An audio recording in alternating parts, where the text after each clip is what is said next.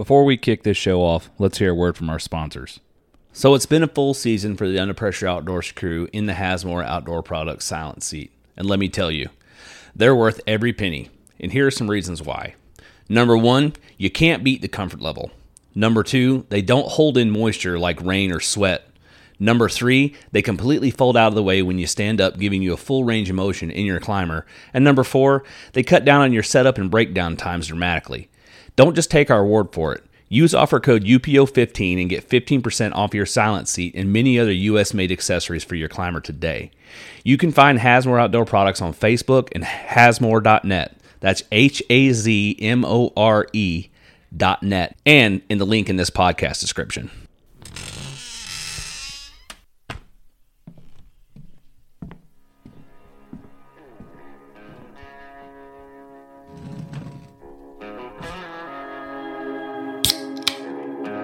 I'm your host, Will Krebs, and this is the Under Pressure Outdoors Podcast.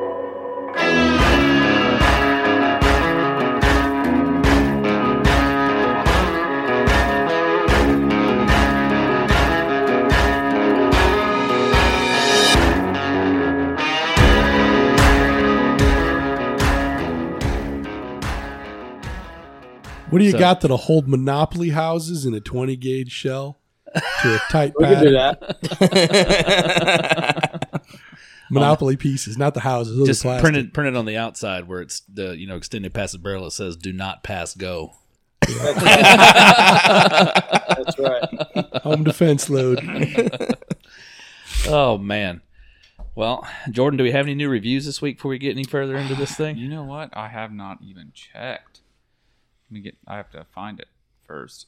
Go somewhere else while I'm doing this. Well, you're looking for that, you know, on my home defense rounds that I, I, I manufactured that you know that I actually then managed to package into a bunch of dove shot, and I'm pretty sure I killed a dove with it because it was nothing but. but I was actually advised by an attorney friend of mine that might not be a good idea because you know if the police walk up and you've got an assailant laying in your living room who's been you know got a Scotty dog sticking out of his forehead, that they might they might then look at that as something where it was premeditated. And I'm like, it was. Like, like, I thought a lot about this.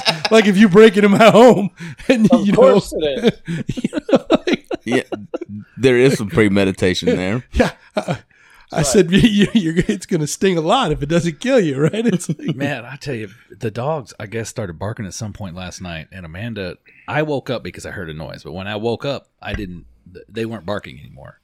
So she gets up out of bed and goes into the living room. And I thought maybe one of the kids was making a racket. So I go back to sleep, or lay back down. She comes back in there. I said, What the heck was going on? So the dogs were barking. I was like, At what? She's like, I don't know. I just let them outside. I was like, You don't know what they're barking at? You just open up the front door, set them loose. What if it was a bear? That's what that dude, and that's what went through my mind, and I didn't voice that, and I was like, so the rest of the night I'm having a dream about having to gun down a bear with a nine millimeter in the front yard because my dog's in a fight with it. I mean, my dogs are a bunch of wusses anyway; they probably run back in the house, but still. Yeah. And I said that to her, and she's like, "There's no, you're not going to get bears in the front yard." I was like, "You don't realize you drive across the other side of 44 and go into the neighborhoods. There's bear crossing signs over there on Bates Avenue. sure. Yeah. I think They're think, here. well, I don't know what Liberty would do, but I think Annie's just brave enough she might try to bay it up. She's got a little bit of that in there. She wouldn't find it. Annie, brave. She Go ahead. She's just I mean, I've seen that dog shake like a Chihuahua, son. I didn't say she wouldn't be scared, but she she might still try to bay it. No new reviews, Jordan. No new reviews, but if you'll, uh, if, if y'all that are listening, go give us one. We'll we'll continue to read them out. I'd try to remember to keep checking. It But took me a minute trying to uh, remember how to find it. well, you get into the habit. We'll keep trying to remember to read them. Excuse me. But um, Back to shotgun chokes. well, before we get any further than that, the one thing you know what we didn't do last week What What's did that? introduce anybody. and I realized that like an hour and thirty minutes into the show, and I was like, "Well, it's just the four of us. It's too late now, anyway." Yeah. But I'm your host, Will Krebs, and I got Brian here with me tonight. How y'all doing? I got Jordan. I'm here. Let's get it. I got Jim, Yes, sir. and we've got Jimmy Muller of Muller Choke. Is it Muller? Yes, it is. Jimmy Muller of Muller Chokes, and we're talking shotgun chokes. A little bit of wing shooting, evidently some home defense. I'm so looking forward to this. I love shotguns. Right. Everything to do with shotguns. I do too. And it's you get that you're really getting that itchy trigger finger this time of year. What? So by the time you hear this, though, like let me look at my calendar real quick because this is this will come out on. Let's see here. This would come out on the 24th. So it's deer season? No, almost deer season. The Monday before deer season opens in Florida. You'll be looking at, uh, Zone A bow Not- season opens in, yeah. on the, the end of July. but not quite a month out from Moorhen since we're talking shotguns. Yeah. But you get that you getting that real itchy trigger finger this time. Real of close to dove season. But so Jamie, tell us a little bit about uh, Muller Jimmy. choke. Jimmy, Jimmy, sorry. Tell us a little bit about Muller chokes.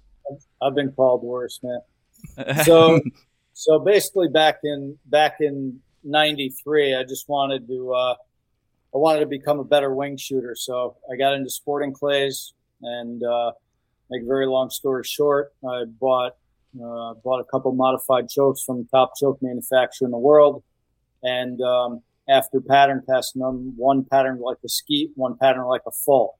So, being an aerospace defense manufacturer, I imagine they electro etched it wrong and misidentified the chokes. So I brought them in the machine shop next day. Mike and them, I figured one would be about 5 thousandths constriction, one would be at least 30 based on the way they patterned. And to my surprise, they were both 20 thousandths for my bore, which is theoretically modified. And uh, it really blew my mind because no matter what ammo I shot them through, which barrel I shot them through, they both patterned skeet and full. So that led me on this huge endeavor trying to figure out why why that was. And what that led into was a two and a half year venture realizing that almost every choke on the market did not shoot the way they were marked. Um, they didn't even shoot the way that they measured. And if you changed ammo, velocity, pellet size, pellet material, and then you changed guns with different bore diameters in the barrel, all of those variables change the pattern. So then I realized very quickly that a choke is not a choke and thousandths of an inch constriction are grossly secondary to the geometry in the choke for the particular gun it's in. So like what I mean by that is you could take a modified choke from any choke tube manufacturer, put it in 10 different guns and they will all pattern different. And the reason for that is because the geometry in the choke is different for every single gun. And every gun with no choke in it at all patterns entirely different just shooting off the bore.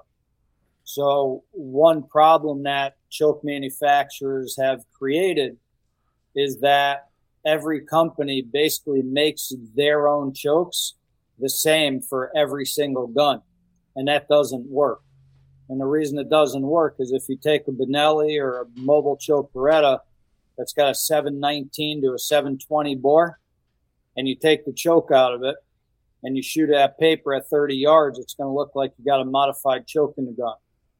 If you take a Browning or a Winchester with an Invector Plus choke that's got a 745 bore in it, and you do the same procedure, it's going to cover a six foot sheet of paper. So you can't put the same choke in both guns and tell me it's the same thing. It's impossible. And nobody's ever taught us that. Nobody's ever talked about it, and we've never known about it. So I've fixed all that. Can you go back a little bit and explain the difference between I think you referred to it as a 740 bore and the 719 720 to 719 bore? Can you Yeah, explain what so- that means? Yep. So basically, you've got a shotgun barrel. It's a pipe, right? Inside the pipe, it's got an ID, an inside diameter dimension. And some guns measure as small as 719 in a 12 gauge. Some measure as big as a 777 10 gauge bore, like a Mossberg 835 or 935 Ultimag, right? So if we just take standard 12 gauge bore diameter barrels that are out there that were that are common 12 gauge, they go from a 719 all the way up to 745. So for round numbers, for simple math, we'll call it 720 and 745. If you do that, subtract them, It's 25 thousandths of an inch different before you even put a choke tube in them. So you can't put 10 thousandths choke in both guns and tell me it's an improved cylinder. It's not real. It's a lie. It doesn't, it's not factual. So that's, that's the problem with choke tubes. And it always has been a problem with choke tubes. Never mind the geometries, materials, lengths, porting, non-porting, wad strippers, this, that, the other thing. It's, it's huge.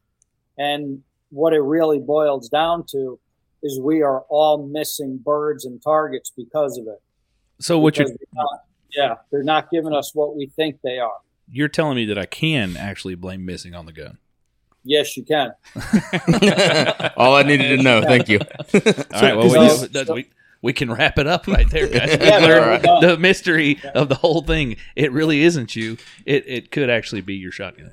So if you if you have a Beretta or, or a Benelli or, or, or yeah, I don't care what the manufacturer is, and you're using their factory chokes, have they addressed this, or are you just saying now they're just kind of just, they're just putting they're measuring the wrong thing, or, or is it is this So- is this pretty universal across all chokes are not spec'd as accurate as they need to be per shotgun?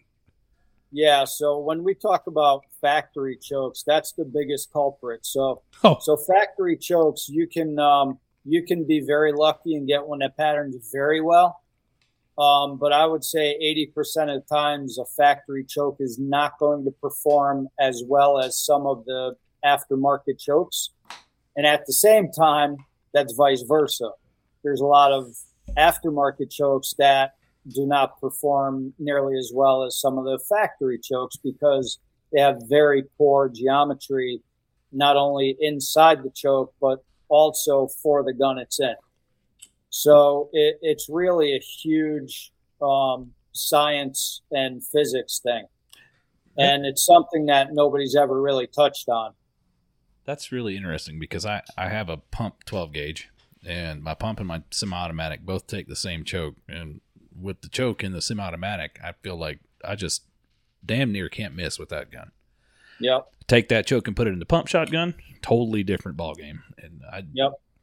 they obviously both shoulder a little different one versus the other, but I've never patterned the pump gun either.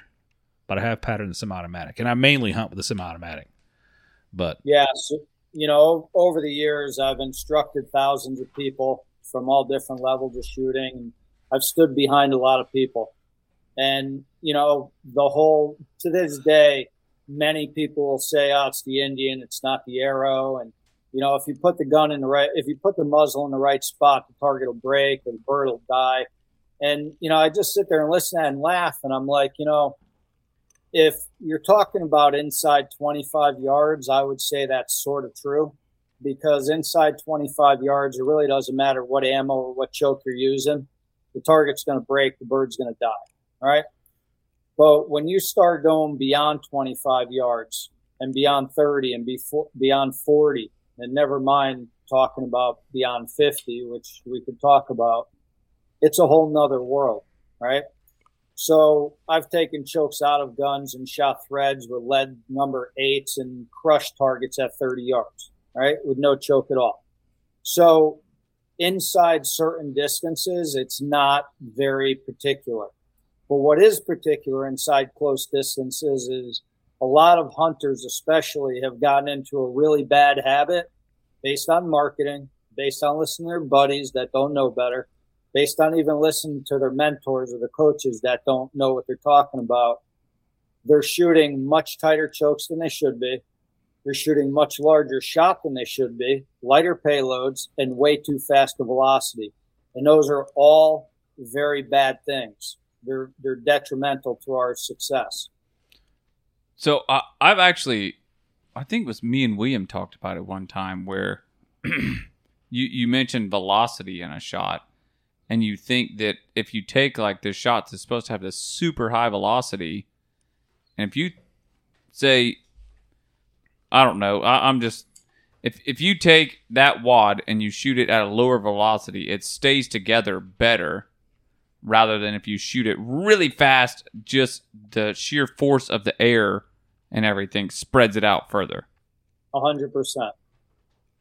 So, So- a higher velocity ammo is not always a better thing. Well, that's also why, like, uh, shot size uniformity, Yeah. and when you're talking like quality of ammunition versus, but that's why you see uh, a lot of times more expensive shot shells will pattern better than uh, the cheap, like the, the than the uh, bird shot you buy. The hundred rounds for used to be twenty bucks. I'm not sure what it is now. Who knows?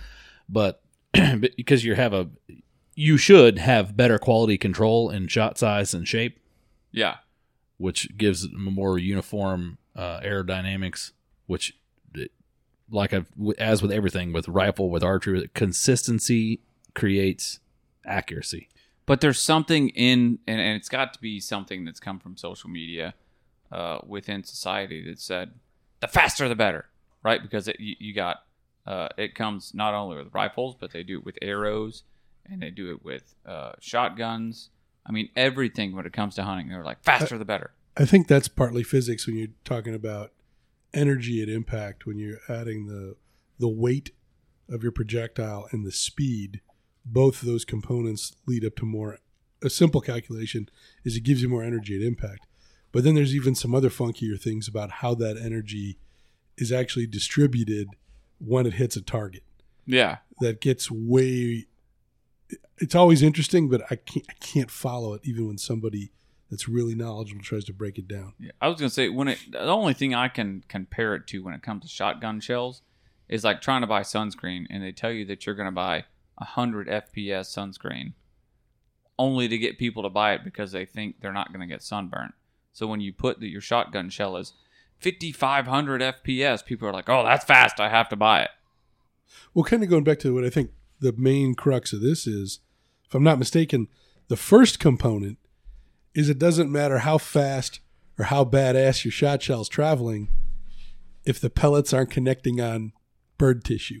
It's all a waste of time, right? so, exactly. And then second, how many you're hitting, and then thirdly, I guess would be you get into the the kinetic energy and in the dis, di- dissipation of that energy in the animal. Am I- Yeah, am, so I, I correct in that, or am I missing something could- completely? Yeah, I could explain everything that you guys just mentioned. So, so when it comes to you know rifle, archery, stuff like that, slugs, higher velocity is fine because you've got a heavy slug traveling through the air at extreme distances, right? So flatter trajectory, more foot pounds of energy transferred to the animal, blah blah blah, right? Based on the grain bullet, boat tail, A frame, whatever, right? But when you're talking shotgun, when you're shooting a bunch of little BBs, like a swarm of bees coming out, velocity is not your friend for a lot of reasons. So basically, if it starts out, fa- the faster it slows out, the faster it slows down, right? Newton's third law. And the other thing is the faster it spreads out. So what happens is when you're shooting the hyper velocity, which in my opinion is over 1300 feet per second in a shotgun, and I'll, I'll go back and touch base on that. But what happens is you get a lot of recoil, you get a lot of muzzle rise, you get a lot of equilibrium being knocked around, right, for a follow up second shot, which takes longer than we think it does. And what happens is when the shot leaves the barrel and hits the air, it's like slapping your hand on a pool, you know, on, on water versus sliding your hand under the water. It, it hits the air, it slows down immediately, spreads out abruptly. And basically, like I said, if you're shooting that stuff inside 25 yards, it's fine. It's okay. And that's why a lot of hunters will swear by, oh my God, 1500 feet per second, 1700 feet per second, I kill everything. Well, these are the same guys that are shooting geese and ducks at 15 yards in a cornfield, you know, and it doesn't matter because what it is is they have like no lead, right? They just point at the bird and kill it. But if you were to shoot that same bird at 40 or 50 yards with that same velocity, you would be blessed to hit it with one pellet or more at that distance, regardless of choke, regardless of shot size, regardless of quality of shot. Um, it just literally is next to impossible. It's also the reason that over the years, duck hunters especially have gone to larger shot, with more velocity with tighter chokes because they think that that's what works.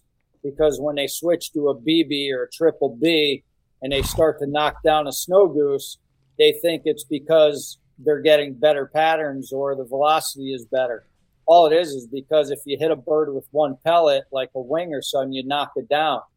It's the only reason that they're seeing bigger, bigger knockdown, right? What you want to do is you want to slow down your velocity, increase your payload because pellets are what kill birds, not air. So the more pellets you have, the more chance you have of knocking a bird down and hitting a vital. With the slower velocity, you're going to hit them with more pellets. And then we could talk about pellet material, pellet quality, and choke. All right. So velocity is critically important when it comes to shotgun. And in my opinion, it's going to be under 1300 feet per second. Sadly, a lot of steel shot, the slowest you can get is 1300. And even in bismuth, you know, 1350 is about the slowest you can find. And then when you get into lead shot turkey loads and tungsten, you know, there's some slower loads out there that are very good, but it's very difficult. Hmm. So if you know a feller with a reloading press Yep.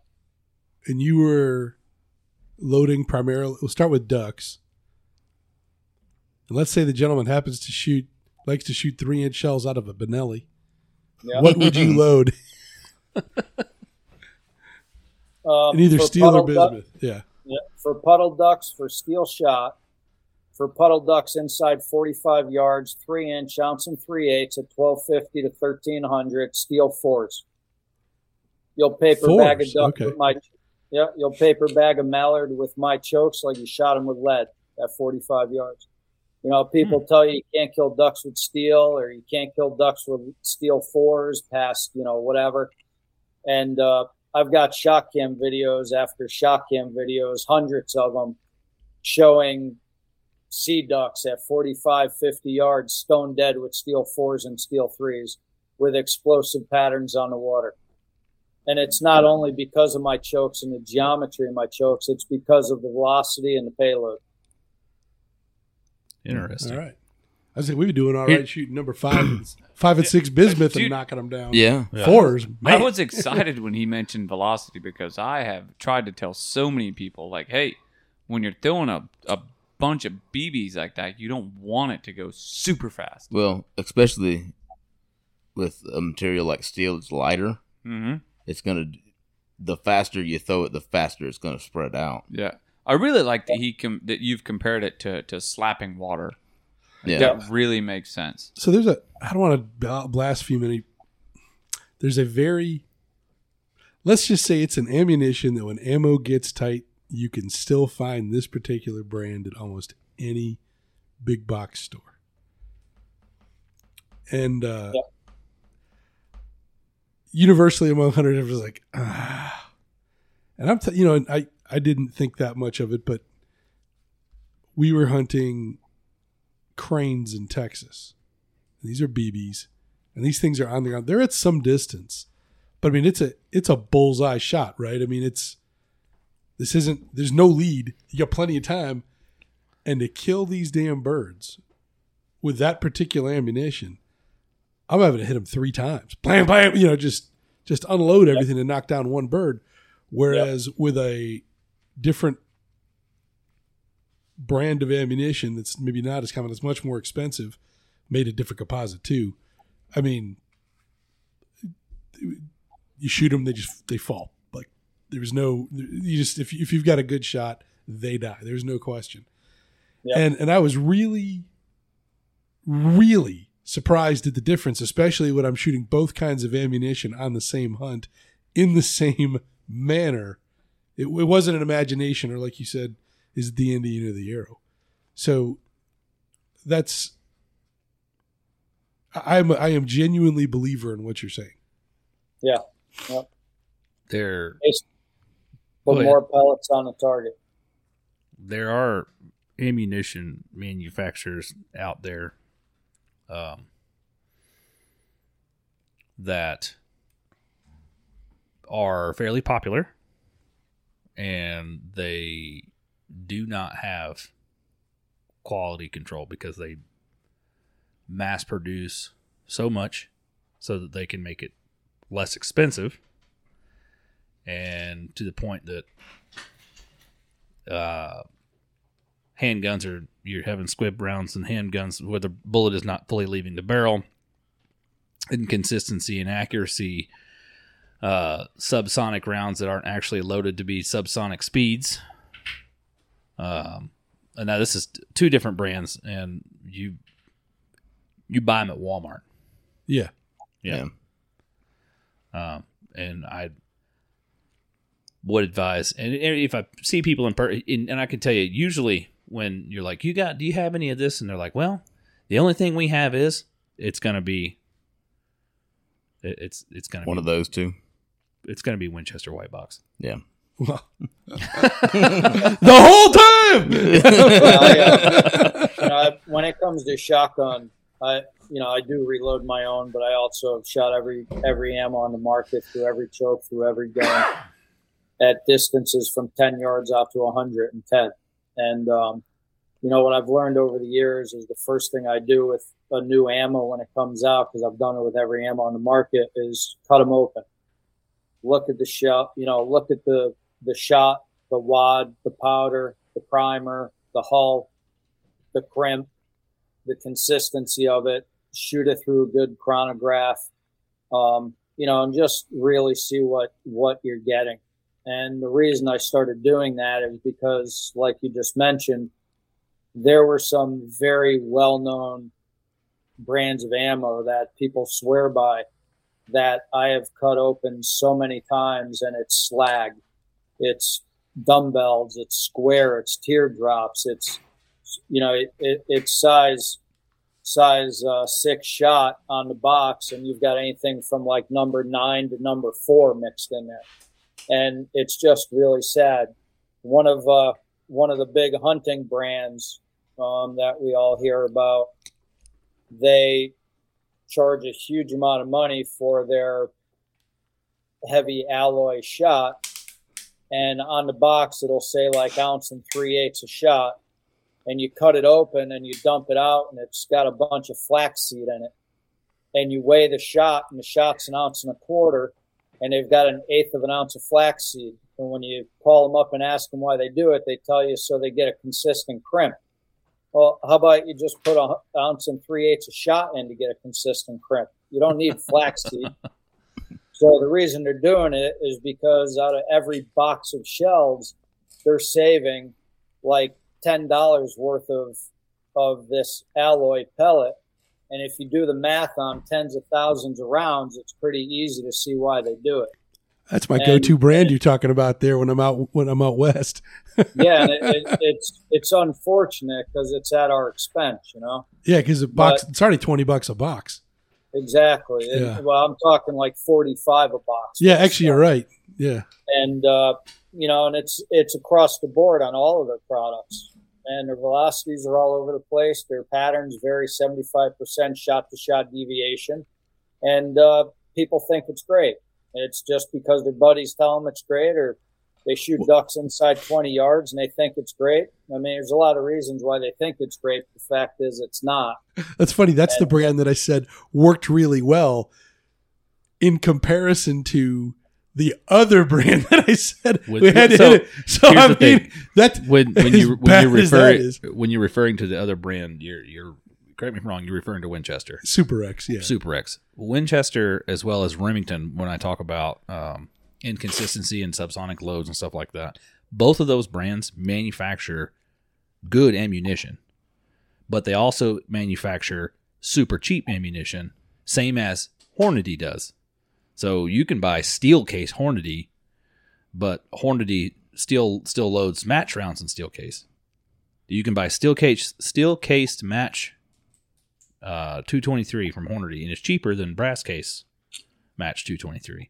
But they also load super cheap. The Hornady uh, American, like 55 grain, that is their um, inexpensive line. And I don't know the consistency on that. I've never tested it, but it you can guarantee that one of the places that it loses, or the one the one of the way they make one of the ways they make it cheaper, is it doesn't see as much quality control. It probably sees quality control more for safety than it does for accuracy.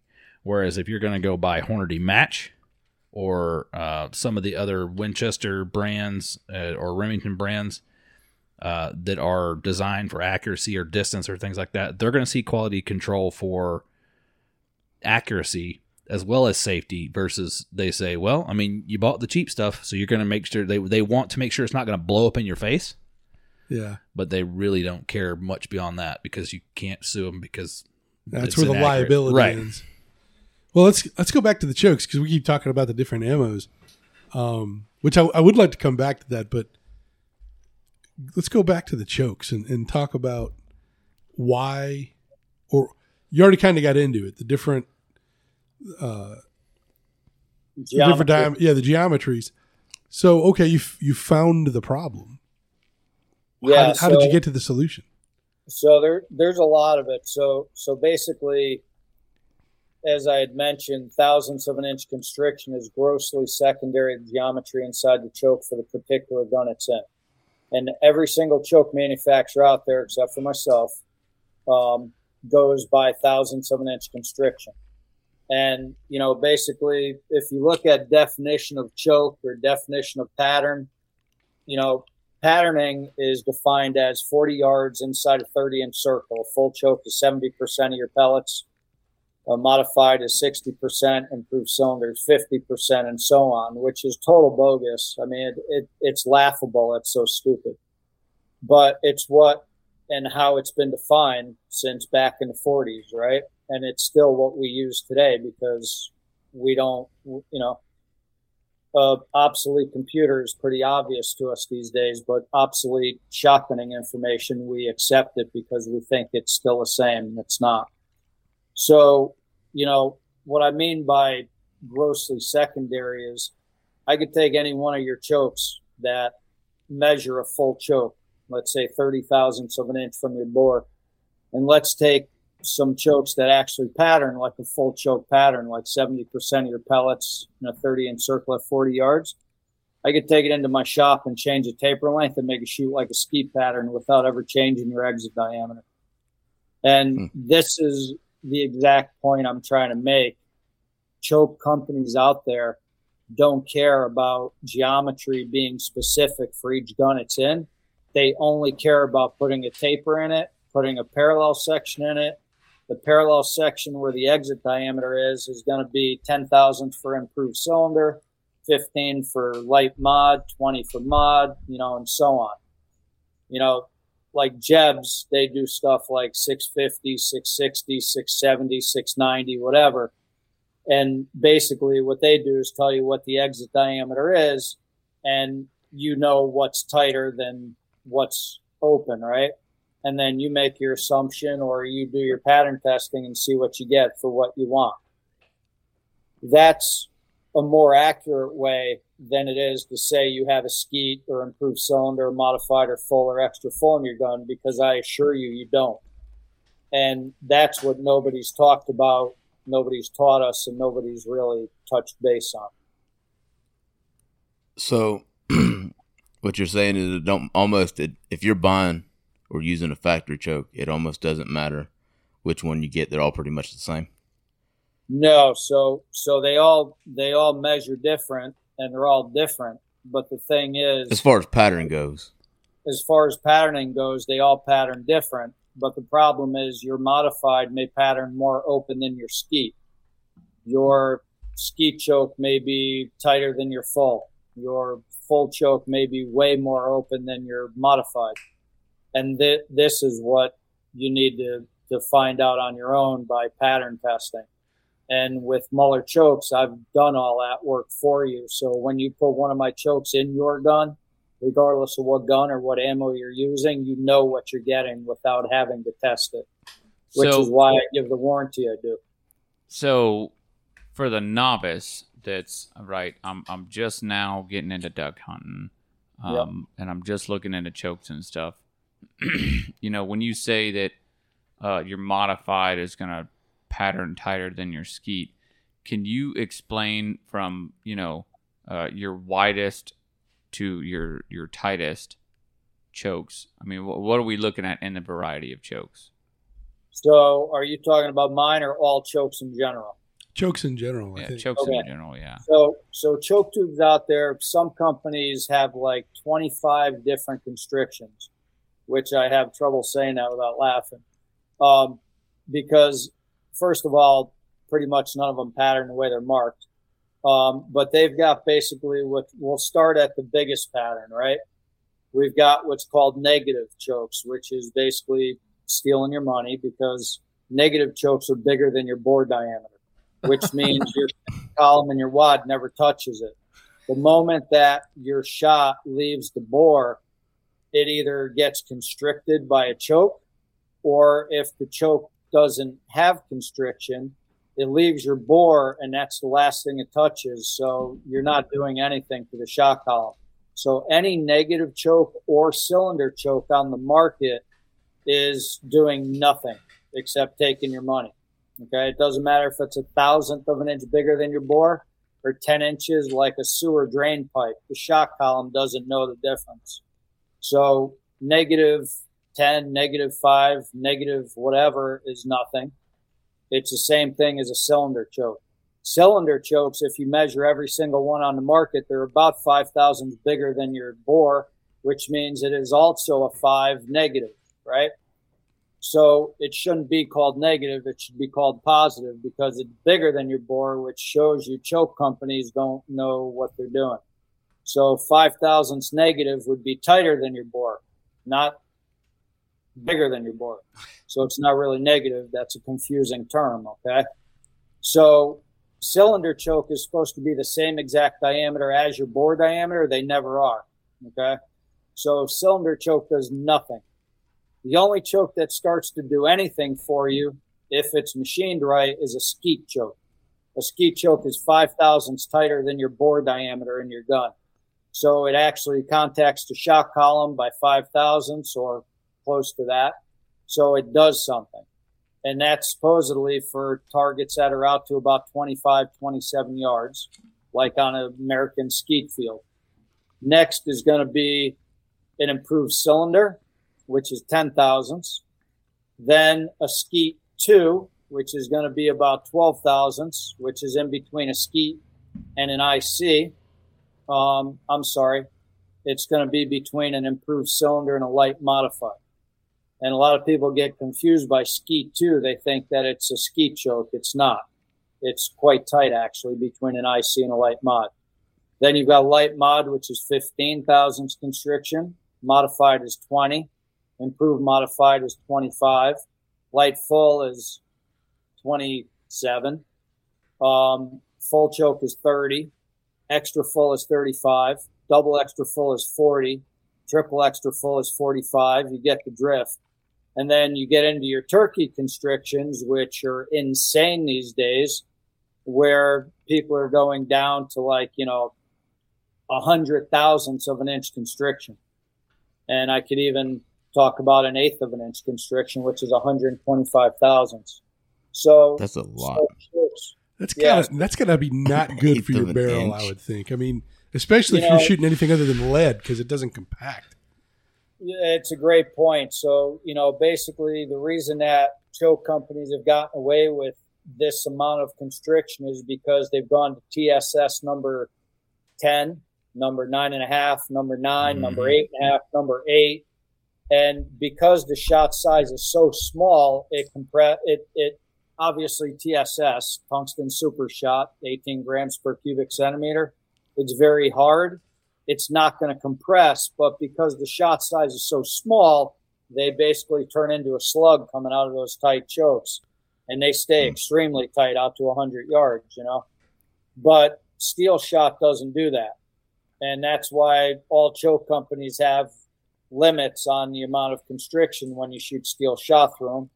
Muller chokes do not. It's the only choke in the world that has no ammo limit. We could talk about that. Um, but all the tight chokes out there, they either blow your pattern or they will swage chokes into the barrel and you'll never get your choke tube out until you bore it out by a qualified gunsmith and machinist. Um, so there's a lot of bad things that happen when you get too much constriction. You get more back pressure, like shooting a slug, because you have no gas escaping. So you end up with much more back pressure and felt recoil when you get into bigger, tighter chokes. So yeah, a lot of things happen that people don't realize when you're shooting through very tight chokes, and usually it's nothing good. Well, I've I've actually seen it where guys have ignored, like you got a Benelli shotgun. You look at, I think once you get past modified, it says no steel right on it. Yeah, and, But and guys ignore that, and I've seen the front end. The, it blows out just where the choke threads are. Oh yeah. Yeah. And especially when you get into like Benelli's, like we were talking about Benelli's and Beretta Mobilchoke guns and stuff, like the A300 or the old 391, 390, 303, all that. We're talking 719 to 722 bore. Some of the newer Benelli's are up to 724, but still, you know, you put 20 thousandths constriction in that, which is a modified, you're talking 700 thousandths exit diameter, which is a full choke in a lot of guns. You know what's funny? You get into you start talking turkey chokes, and you get like he's talking about all these extremely tight patterns where guys are able to hold a pattern at 80 yards, and then people get all that. That's how that four the 410 has become the new rage shooting TSS with the super tight turkey chokes in it, Yeah. Yes. and that's great and all right because you can hold a pattern at 80 yards, and then you got guys missing turkeys at 10 yards because they're shooting a slug.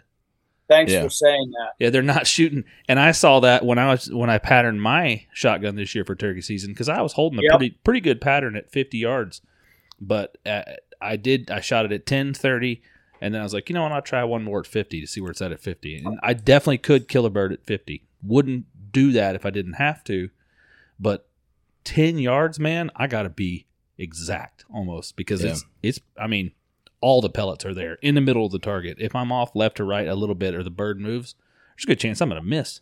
Yeah. I really need a bird at 20 to 25 yards to be where I really that's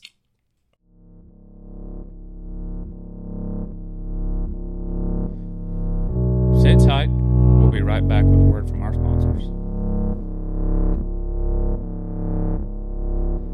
As we move through life, it's inevitable that we're going to find ourselves needing trusted advice from legal counsel, from business transactions to real estate, lawsuits to contract matters. We all need advice and assistance from time to time. Attorney Roman Hammes multi state law practice focuses on litigation, business law, and real estate. Roman helps individuals and business owners find solutions to their legal problems.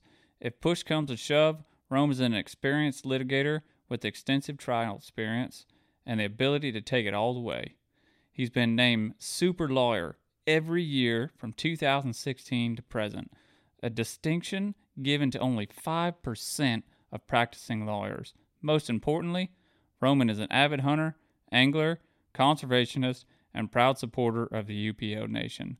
When you need dependable legal counsel, call Roman 407 680 6050 or 843 324 1727 or email roman at romanvhammes.com. That's R O M A N at R O M A N V H A M M E S dot com. Offices Florida and South Carolina.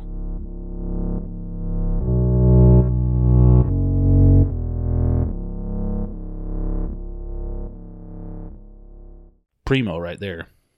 Absolutely. Sorry about that. So Um, so I Okay. just grabbed my calculator because I want to do a little math with you guys about that. But um, but basically, I'm glad you just brought that up because it's something I'm putting in my book right now about about choke tubes and especially turkey hunters over the years. So so basically, what we've gotten into is tighter, tighter, and bigger shot, higher velocity, lighter payload, all that fun stuff, right? And I, I'm going to go back to the turkey in a second, but when we talked about that with the high velocity and the and the light payloads and all these different things, you know, the reason that it happened back in the day is because if you look back when it happened about 12 years ago, you can see that that's when the price of alloys went through the roof. We had something happen where the price of alloys, like a box of high powered rifle, like 30 06 was like 12 bucks a box. and all of a sudden it was 65 overnight. Well, at that same exact time, what happened, it was because lead prices and all other alloys went through the roof. What happened was the ammo manufacturers like, oh my God, what are we going to do? Because they're buying a thousand metric tons of this stuff at a time, right? So what they did was they took the most expensive part of the shell out, which is the lead or the shot. They put the most cheap, the cheapest component in, which is the powder, and they started claiming hypervelocity kills. And they laughed all the way to the bank at our expense. And, you know, people believed it because 88% of hunters don't pull a trigger past 30 yards. Doesn't matter if it's turkey, ducks, pheasant, quail, chukar, crows, you name it.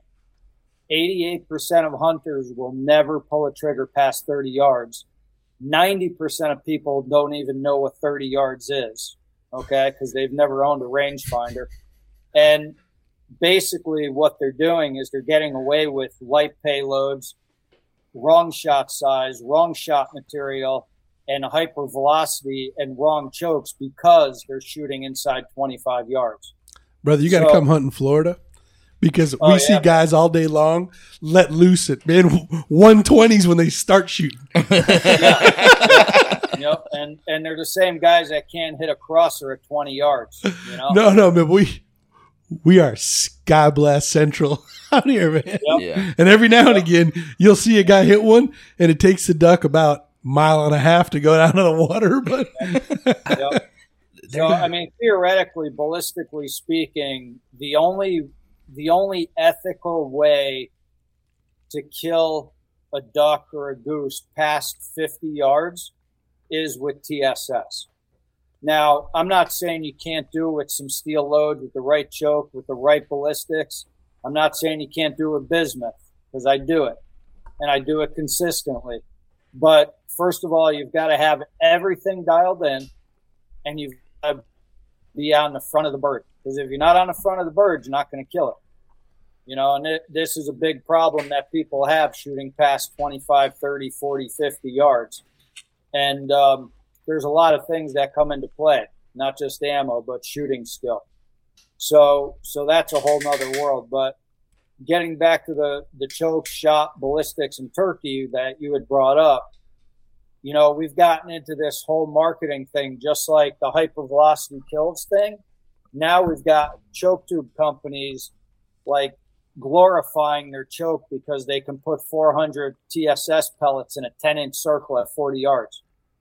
I don't know about you, but I've talked to over 1,200 turkey hunters, guides, and outfitters across the country. 90% of the turkeys that have been killed have been inside 20 yards. yeah, Okay. that's the point. You want them tight. So, exactly. You can't even turkey see them where we are. you call them in, they they jump on your decoy, they knock it over. I don't want to shoot a turkey past 25 yards, and I'm sure a lot of other turkey hunters don't. But I understand if they hang up and you got to take them, you do. End of season, Tom, you've been chasing all year. He's hung up at 50. If you can, do it, right? And there's plenty of combinations where you can do it at 75 all day long. But what I'm saying is 90% of turkeys shot are inside 25 yards. Why are we shooting chokes that are giving us a 10 inch circle at 40 yards? It makes zero sense. So what's happening is so many people are missing the time of a lifetime because they're falling into this whole hype, you know, this whole um, marketing hype of, hey, my choke will put a 10 inch circle at 40 yards on your turkey. It'll devastate the bird. Well, yeah, it will, but you're going to miss most of what you shoot at. So what's the sense? Most guys would be better off with a skeet choke with uh, lead seven and a half target load. You know, and that's where we've gotten away from because of marketing hype. We're spending 10 bucks a shot on TSS. We're spending a lot of money on a 650 choke. And then we're going out and missing a time of lifetime at 20 yards because we're shooting a slug at it. Hmm. I remember back in the day, I say back in the day, this was probably, I bet 15 years ago, probably right around 15 years ago, there was, and I want to say that that would probably, as far as I know, the first time TSS really made its big appearance into the market, into the hunting market, there used to be a shell called, I'm sure it's still made, called Dead Coyote. And it was marketed to coyote hunters. I'm pretty sure it was a T shot. Yeah, But was. there It was- DSST Coyote T. There was a there was a choke you could get along to go with that, and you could get that sucker to pattern out of a 12 gauge on a cinder block at 80 yards, and it would kill a dog dead at 80 yards. Oh yeah. And that's that's a great if you like to coyote hunt in a place like Florida and you're only going with a rifle, that's why you're not killing so many coyotes. Yep. You need a you need a guy with a shotgun. I can't tell you we, we hunted coyotes and we would hunt with two rifles and next thing you know one pops out at 10 yards. Well, good luck getting a swing on a rifle and getting an accurate shot off at 10 yards. You need one guy with a shotgun and one guy with a rifle and you sit next to each other. Yep. Yep. But I've, how, uh, I've go I've ahead. got a lot of guys using my passing choke with coyote tees and um, and you know there's some companies coming out with um, with some good TSS coyote loads and big game loads. But uh, I've got people use my passing choke on on hogs and deer with buckshot, and it's just it's incredible to see what you can do. You know, you shoot a hog one shot with a rifle, and then they all start running. You know, and it's fun with a rifle. But a shotgun, it's so fun to roll them with, like double up Yes. or one buck. You know, it's cool. yeah. Look, I, I got a question for you. So, for I, I'm trying to figure out how to word this right because if you're gonna have, if you're gonna be basically wing shooting with one shotgun, and I say like doves, ducks, something like that, is there an all like one choke tube that you can use that'll do a lot of that, You want the magic Yes. bullet. or There, there is. So, so it, like an all around choke kind of thing is what yeah, I'm getting at. obviously, obviously, if, somebody says to me, "Hey, man, I, I want to shoot wood ducks at 20 yards in a hole, but then I want to shoot a goose at 60 yards," what choke and what Well, that's choke is different. good for both of them? Obviously, there's no choke that's going to be good for both of those extremes, right? But going back to the whole sporting clays, skeet, five stand, doves, puddle ducks, geese over the decoys. My decoy choke is going to be incredible, right? And it's good with every ammo, whether you're shooting lead target load, steel, bismuth, tungsten, slugs, buckshot, it doesn't matter. Just put the choke in and shoot everything with it Yeah. um, out out to obviously a certain distance, right? So then after that, I've got the passing, and then after that, I've got the UFO.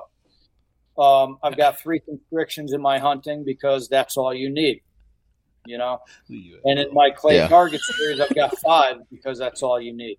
You know, that these twenty-five constrictions. I mean, it's just it's senseless, man.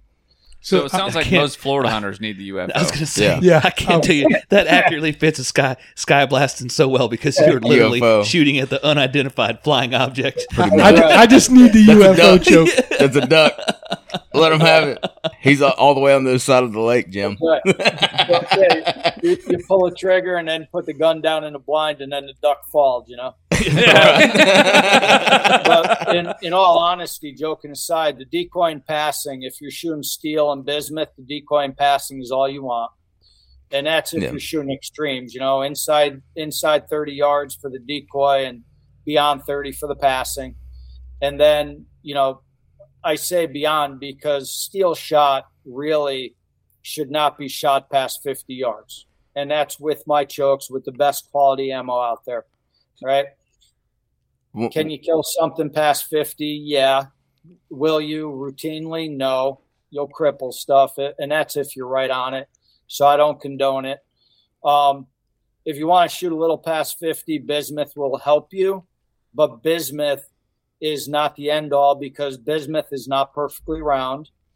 Bismuth is only halfway between steel and lead with grams of, of cubic centimeter energy and weight, right? So it's not nearly as good as lead, but it's better than steel.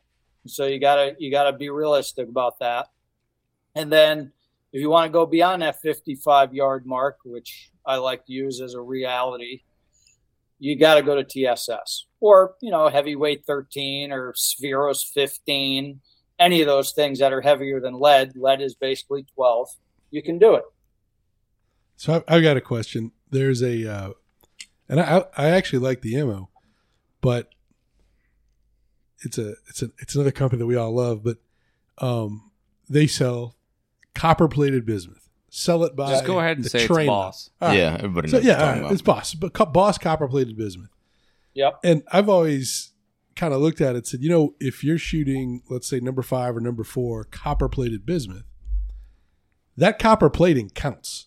You are not shooting number four bismuth. You're probably shooting, say, number five bismuth or number six bismuth, and the rest is copper plating.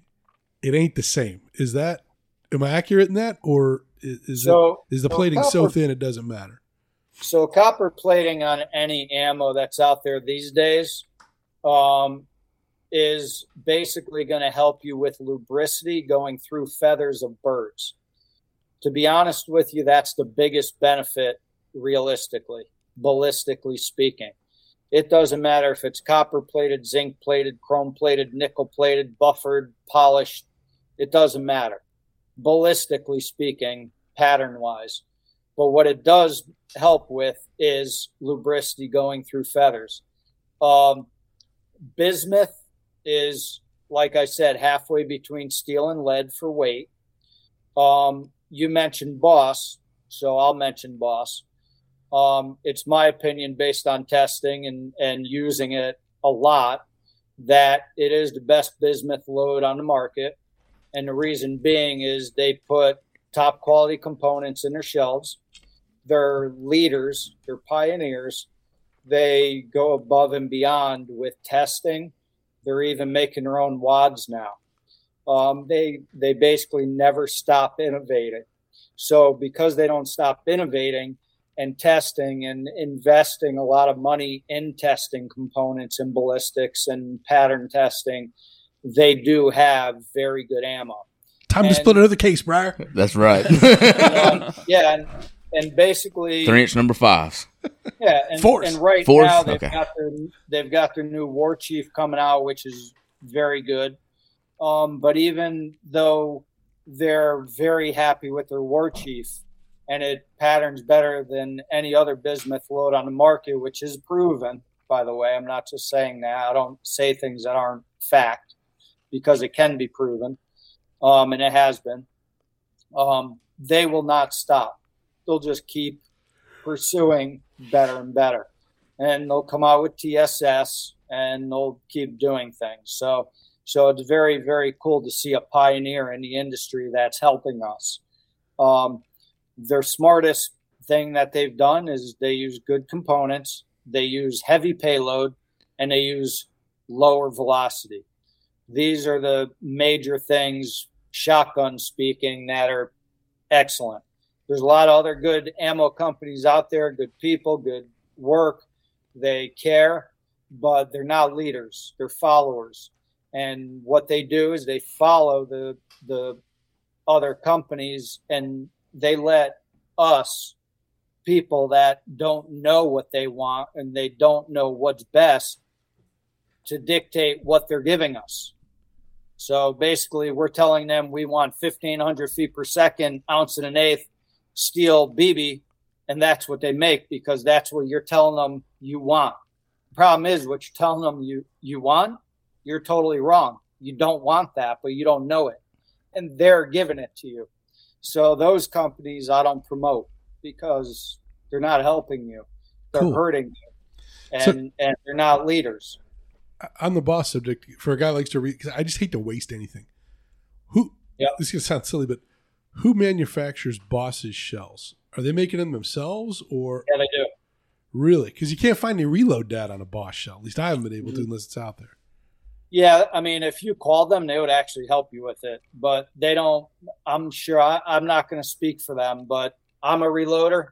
I shoot all my reload ammo um, because I shoot a lot of TSS, and you probably saw my shot videos. I I don't condone shooting really far, but I do because I can, and a lot of that's because of the loads that I make, my chokes, and of course my shooting skill. But the fact is you've you've got to be able to shoot you've got to be able to reload good components with consistency and that means testing, lots of testing, and Yeah. they do it.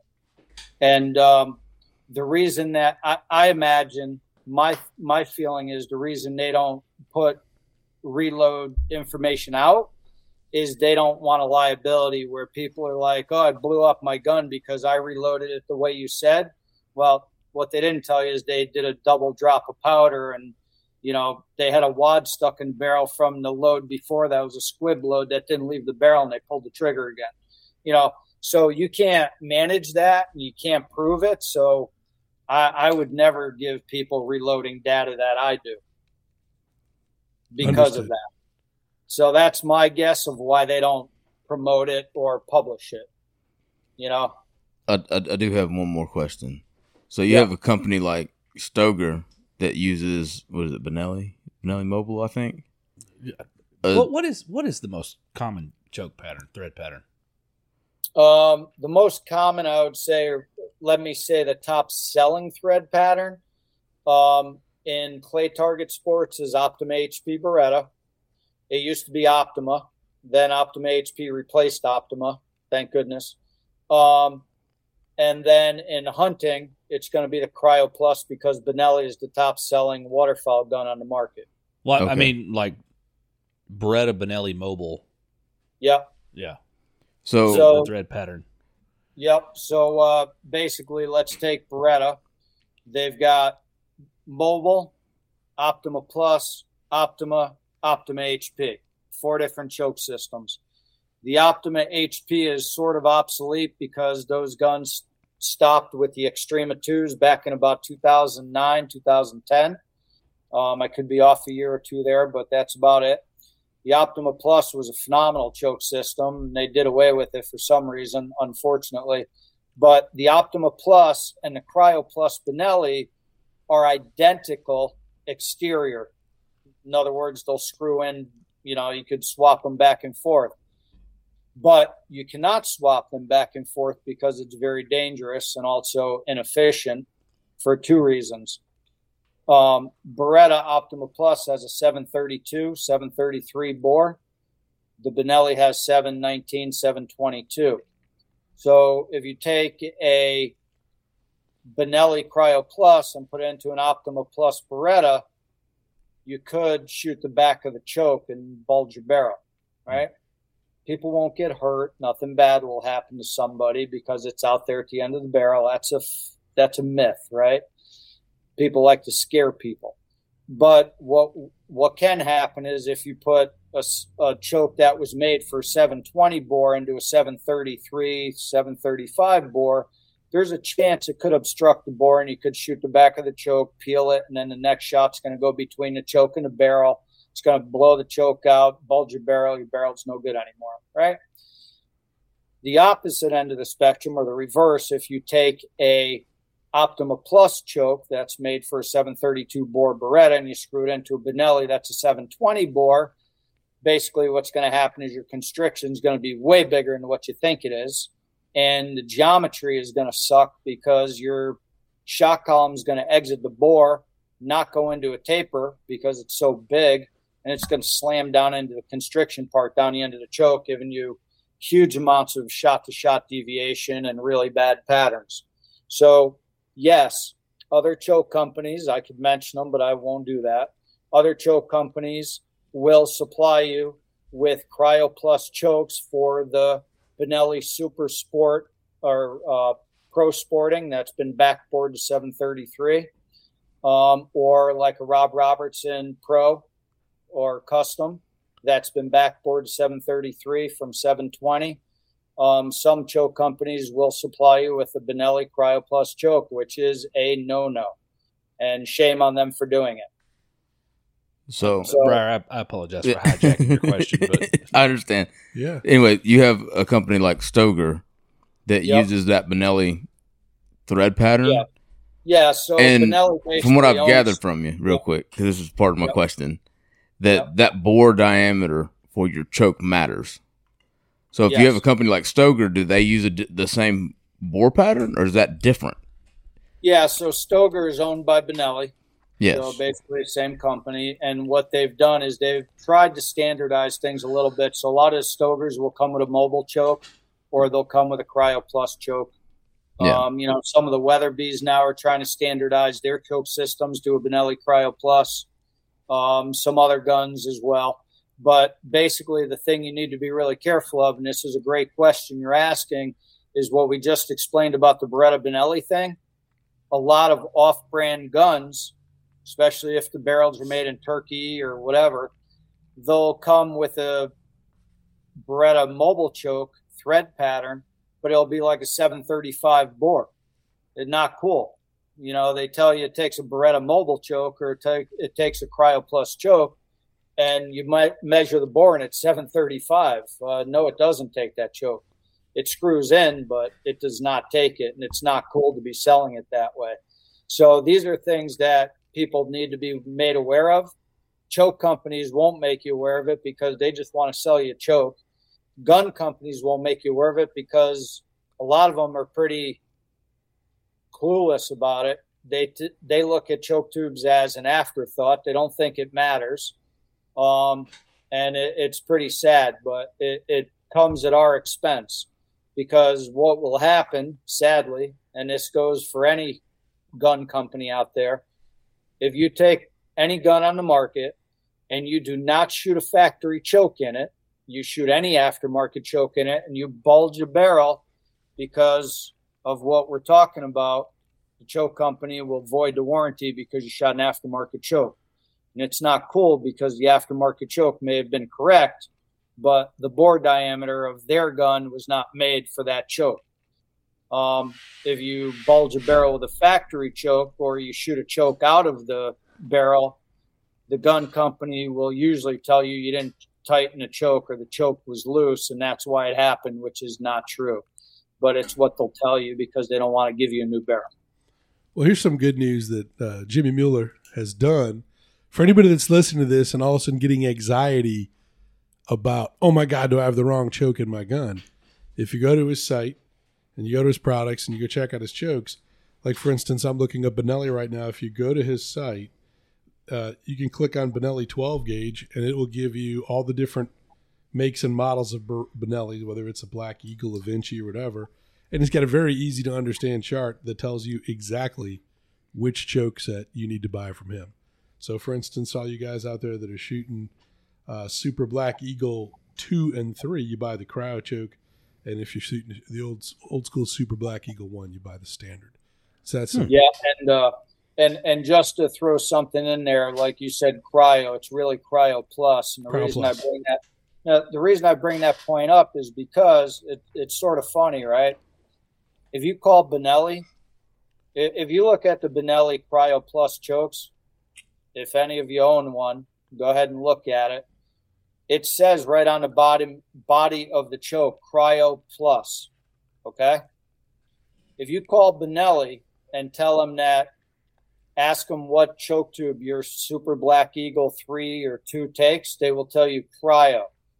It's not Crio, it's Crio Plus, and I'll tell you the difference. Crio choke was made back in 2008 to 2009. It only fit in two different guns. Okay, it fit in a Super Sporting and it fit in a Montefeltro. And there are target guns, and they're only made for one year. And it looks just like a Beretta Optima choke. The threads are flush to the end of the barrel. It's a very thin choke and it's very long. That is a crio choke. Okay. The Crio Plus is what the new guns take. It has a space between the thread and the extended head. That's about three quarters of an inch. So the threads are about three quarters of an inch down inside the muzzle. The reason it's important to know that is because if you call Benelli and tell them what choke does your gun take, they're going to tell you crio.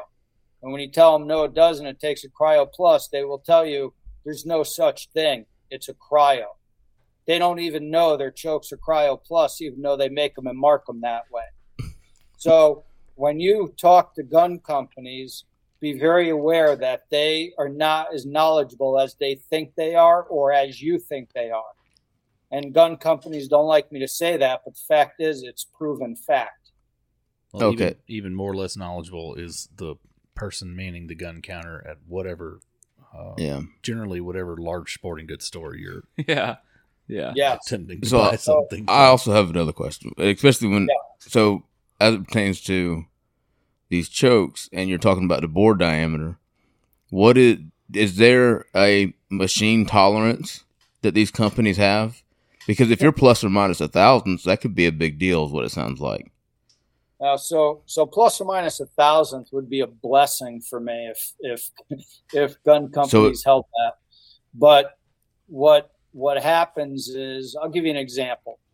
So so basically most bore diameters in shotguns, if you take the same exact shotgun across the bore, like let's use a Invector Plus Browning, right? It's basically a 742 bore, but you'll get some that are 740, 745. Most of them are 742, right? So there's quite a bit of tolerance. And Browning barrels are one of the best in the industry. Most of them are made in Japan by Miroku, and they're very accurate and very good. But you still have about a six thousandths tolerance in bore diameter. Um, there's some companies out there that have such big tolerances that they've actually told people that they could they could buy the bigger bore barrel for an upcharge if they would like it. The bore diameter is supposed to be 18.6 millimeter, which is 732. Some of them are 735, some of them are 737. And because they had such a big tolerance with their workmanship, it was because of lack of quality control in their in their machining. They actually realized that they couldn't get by the general public with tolerances that big, so they actually marketed it as a larger bore. If you wanted to buy it, they charge you two hundred and fifty dollars more for the barrel. So, they charge you two hundred fifty dollars more for their screw up. for their screw up.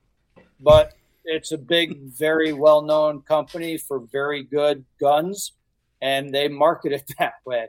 So so that's what's out there, and I think it's really prudent that we as hunters and shooters and shotgunners we know these things and we do our own diligence and learn it and measure it and figure it out. So we've covered a lot about different chokes and brands and barrels and shot sizes and distances and but we really haven't talked about Muller chokes. Correct. They keep getting mentioned in here and there, but I want to talk about uh, the different size chokes uh, or purpose-driven chokes you offer and uh, why you've set them up the way you have. Yep. S- specifically, that home defense joke. I don't know that I've ever heard anybody making a, a home defense joke. I don't want to talk Right. about that one just yet, but we'll, we'll get around to that. Um, but first off, how when did you start making jokes? So uh, I made my own chokes back in 1992, and the reason is I had to buy 10 of the top manufacturer modified chokes that we started the conversation on that I sort of veered off of. I bought two modified chokes that measured 20 thousandths. They both patterned totally different. I found out the reason they patterned entirely different was because of the geometry in the chokes. They were totally different. They both had an exit diameter of 720, but the taper lengths were different. They were out of round. The gasker clearance was different. The surface finish was different. These things created the patterns, not the exit diameter. And when I realized that, I was like, oh my gosh, this is like a dumpster of worms, not a can of worms. This is huge because a choke is not a choke anymore. So that's how I got into this big thing of making my own chokes, right? I had to buy 10 of this company's modified chokes to get two to pattern right. And out of those two chokes, I had to mark one with black magic marker because of my top barrel, the point of impact was six inches high and left. And my bottom barrel, it was good. And it was because the back of the choke was not square because they made them in a screw machine with multiple chuckings. So it was like, are you kidding me? Then I called the owner of the company up. I told him what I did for a living. I was a master tool maker, aerospace defense manufacturer, and I was I was a shotgunner, right? And he basically told me, "You bought them, you own them, kid," and he hung up in my face. So, biggest mistake he ever made. And um, I went into the shop the next day, made my own chokes, and never looked back. So that was in 1992. In '93, I dove both feet in into sporting clay world in the competition and realized that there was not a choke on the market that was efficient. I shot every one of them, every constriction, every ammo, every gun that I owned, and none of them patterned the way they were marked. Every one of them, every one of the good ones had a very hot core with no outside outer fringe that was predictable or efficient. And they were filthy dirty with plastic buildup. The ported chokes were absolutely horrific. And I'm like, this is ridiculous. So I went to my shop, I made my own, and I just kept changing things until I got the most even picture perfect patterns I could produce out of that gun and never looked back. Then fast forward many years, many wins all over the country, I realized that chokes never changed. These chokes were all the same that they were back in 92 and nobody was changing anything. They put different porting on it, made it look really cool. They put tin coating on them, made them gold, made them silver, made them this, made them that. They never changed anything else about the chokes. They were still shooting the same crappy patterns that we always had. And to this day, they're still the same. So what I did was I went into the shop and I started with one gun. I changed every geometry you could imagine in the choke for that gun until I got the lowest shot to shot deviation that gun could produce using the best ammo in the market. Then I changed every taper length, every parallel length, every gasker clearance, every surface finish, every overall length, you name it. I put every type of porting in it. I put straight grooves in them. I put spiral grooves in them. I put I put things that you can't imagine in a choke to see what the magic combination was. And that's what I came up with the best combination for every gun in the market with every ammo based on what I created. Hmm. So let's talk about what we you started with skeet and then uh, we move into the hunting realm. How many different skeet chokes are you making? No, it doesn't. So, it makes uh, three. Three. Yep. Three three different chokes. No, so the clay target competition chokes, I have five constrictions.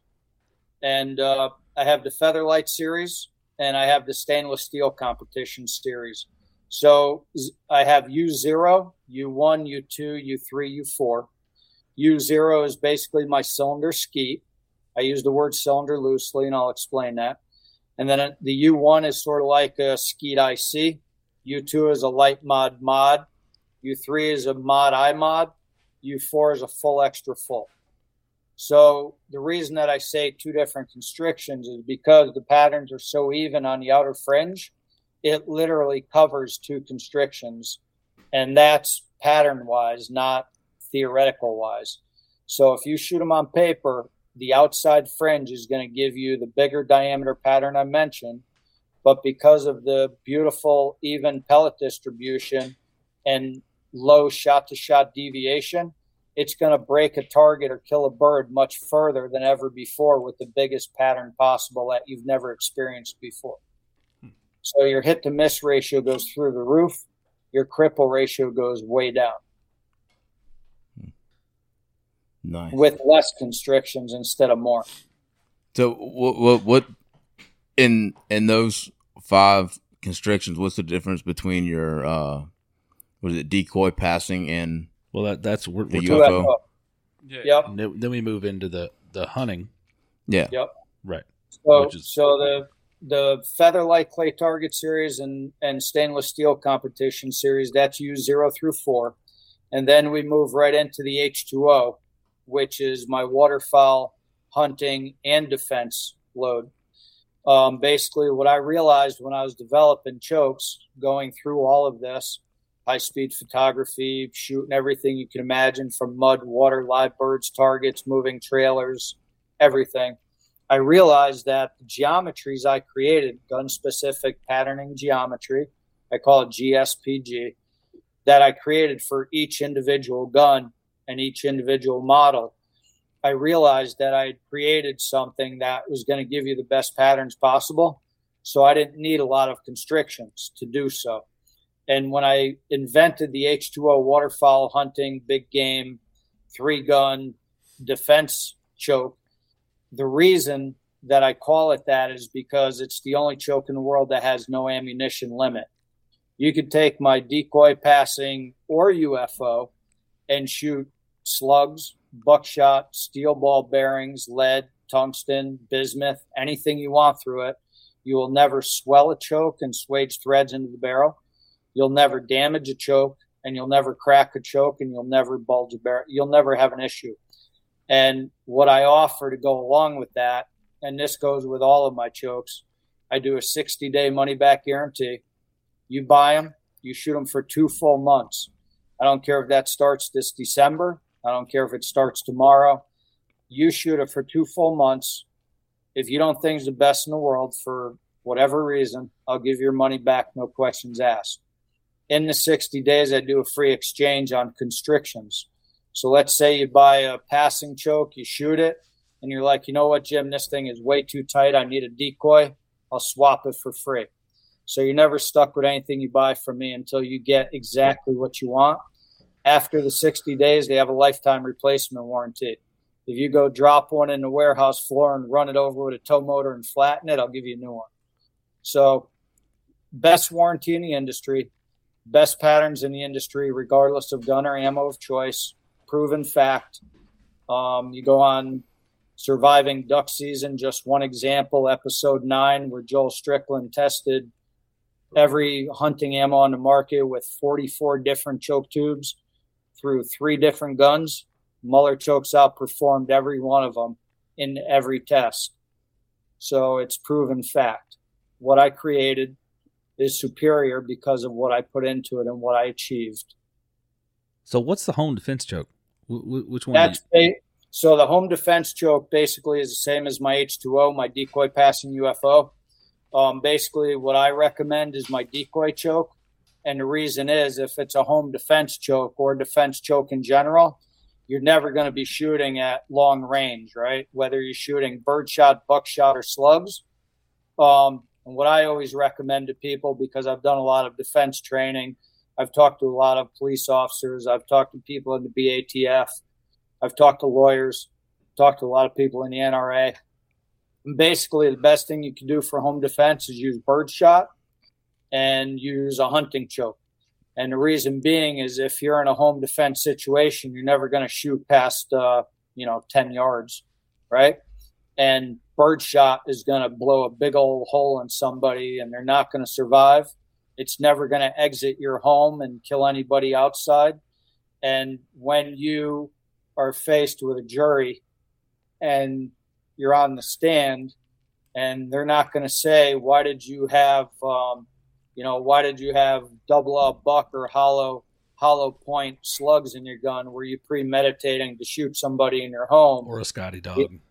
The answer is I had I had hunting ammo in my gun with a with a fact you know with a, a hunting choke because I never had an intention of needing to shoot somebody in my home. That's the only thing that I had.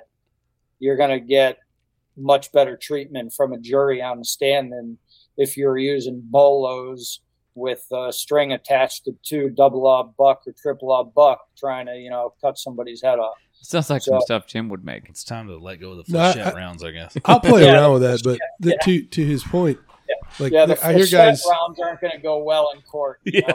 No, but I hear guys No. talk about using their their let's say their AR for home defense, and that's great if it's outside the home. But if a guy's in your home, one you you want the broadest pattern because you're in a pretty high stress. But the other thing you got to keep in mind is what's behind your assailant. It Yeah. might very well be your kid's bedroom, right? Yeah. Whereas you hit him with birdshot and you miss, Yep. a lot of the lethality that birdshot is going to be absorbed by the drywall. Absolutely. Whereas if you throw a slug through him, eh, going to go through the assailant, the drywall, your kid, and into your neighbor's house. That's why Jim Right. shoots So- Monopoly pieces. Yeah. so I, I, I get earlier we touched on um, being able to to shoot uh, steel through, well, I guess your UFO choke. yeah. how, So how do you do that without? We talked about back pressure because it won't. Yep. The steel is so hard that it doesn't put a ton of pressure back on the barrel and bulge the barrel. How how do you how'd you work that out? Yeah, so it won't bulge your barrel because any barrel that's rated for steel shot approval is not going to bulge if you shove big steel shot through it. What will happen is the choke tube is the weak link. And the reason the choke tube's the weak link, without getting into really technical data here for reasons, is that the threads basically will swell into the threads of the barrel and you can't get the choke out. Um, people think it rusted in but really it's because they shot steel BB through a modified or full choke and they swaged the threads into the barrel and you can't get the choke out. So my chokes won't do that because of the tolerances I use. Um, I actually take facsimile molds of the barrels and I put them into a 20x shadow graph and I look at the threads that are in the barrels and I form grind the threading tools to match the barrel. So there's no clearance between the choke and the thread for it to swell. It's one with the barrel. Um, the other reason is I use special mil spec materials and I harden them to a very hard tolerance, which is harder than the steel shot and actually harder than your barrel. So the tensile strength is above and beyond what it could be to stretch. Understood. Understood enough of it why- anyway. Yeah. That's So- why there's no limit. I, Now, I've- oh, good, good. Sorry. Yeah. So I just want to touch base with the UFO and steel shot. So I don't condone the UFO with steel shot, not because you can't do it. It won't blow your pattern, but it won't be much tighter than my passing choke when you shoot steel through it, unless you're shooting steel like smaller than number four. Okay. But the reason that I don't condone shooting my UFO with steel shot is because the pattern is going to outperform the foot pounds of energy of a steel pellet, regardless of shot size or energy or velocity. So all you're doing is you're hurting yourself shooting a much tighter, smaller pattern than what you need to. Sort of going back to the extreme uh, turkey patterns. If you're shooting a duck inside 40 yards with steel shot, why would you use my UFO choke? Because the passing choke is going to put a ton of pellets on the bird and devastate the bird at 40 yards. So why would you go tighter? There's no reason to. You're just going to miss. Fair enough. And you'd suggest the same thing if you're hunting bigger birds, if you're hunting Canadas, and if you're hunting um, cranes. You, Yep. You'd still say passing choke is where you want to be. Yep. So Good- so good to know. decoy and passing choke for all steel and all bismuth. UFO for TSS or heavyweight 15 or 13 or Some- lead. So I'm looking at a UFO as more of like a, a turkey choke. Yeah, UFO doubles as a turkey choke. Um, give you an example. Let's talk about. Let's just put something out there that people do. So, take my my passing choke and my UFO. We'll do a little comparison. So we're shooting um, shooting steel would be the passing right out to whatever distance foot pounds of energy will remain. We'll call it 50 yards, right? The UFO, still going to be 50 yards. You're just going to be a smaller pattern, so you're going to miss more for no reason. The passing choke with TSS, like number seven, I can kill a duck, mallard, old squaw, goldeneye, baldpate, anything like that. All honesty, every shot, 75 yards, that is a doornail. With the UFO, I can do it at 90. We're gonna need Yeah. we're gonna need, to, we're gonna need to bleep that out so that The we- people we don't, do yeah, it. don't get any further. So, so, ba- so basically, that's what I'm using the UFO for. So I'm using the UFO for turkey past 50 yards, shooting TSS or Winchester Longbeard number six. And I'm going to use the passing choke for turkey hunting if I'm going to be shooting inside 40. So basically, inside 40 is my passing choke. Past 40 is going to be my UFO. The Under Pressure Outdoors podcast is brought to you in part by Hang Free. With a mission to provide top quality products for the best possible price, Hang Free believes that the saddle hunting experience is worth more than money. They create both tried and true products as well as debut new items to the saddle hunting community, creating a community of saddle hunters that don't have to break the bank to participate in the hobby that they love. Do yourself a favor and join the Hang Free family this hunting season. They truly have everything you need. Don't forget to use offer code UPO10 at checkout for 10% off your order at hangfree.co. for turkey. So how about You know? if you should, if you're throwing lead at upland game, would you dial that back I'm going to be shooting choke? my decoy. I'm going to be shooting my decoy choke if I have H2O, or I'm going to be shooting like my U1 or U2 in my feather lighter uh, SS competition. So, say I'm going to like a, a pheasant, like a tower shoot, Yep. right? I'm probably looking at more so like your uh, your decoy. So it, it all depends on how far you like to shoot on a tower shoot, because as you know, you could wait for birds to come to you, Mhm. or you could kill them when they're going to other people. My man. yeah, yeah, yeah, yeah. People get mad. Knocking everybody's birds down. But um, so if, if you're shooting normal shots out to 40 yards, the decoy choke is incredible on pheasant, grouse, chukar, quail, whatever, squirrel, rabbits, crows. Um, if you want to shoot at extended distance, the passing is is incredible.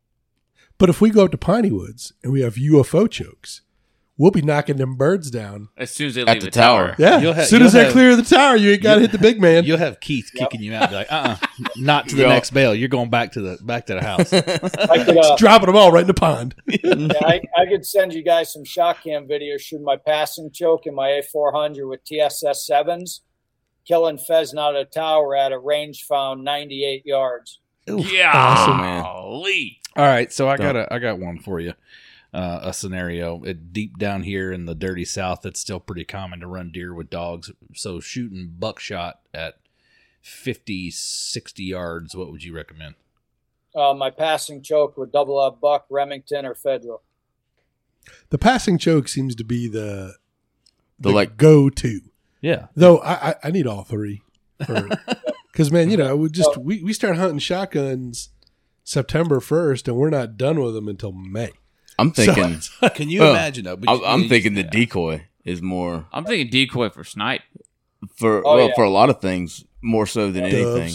No, but the Just- thing So, about the, so for to make things easy, rule of thumb, whether you're beginner or expert shooter, the decoy is going to be what I have in my gun when I'm hunting in my marsh or any type of inland, you know, wood duck, mallards, but all puddle ducks.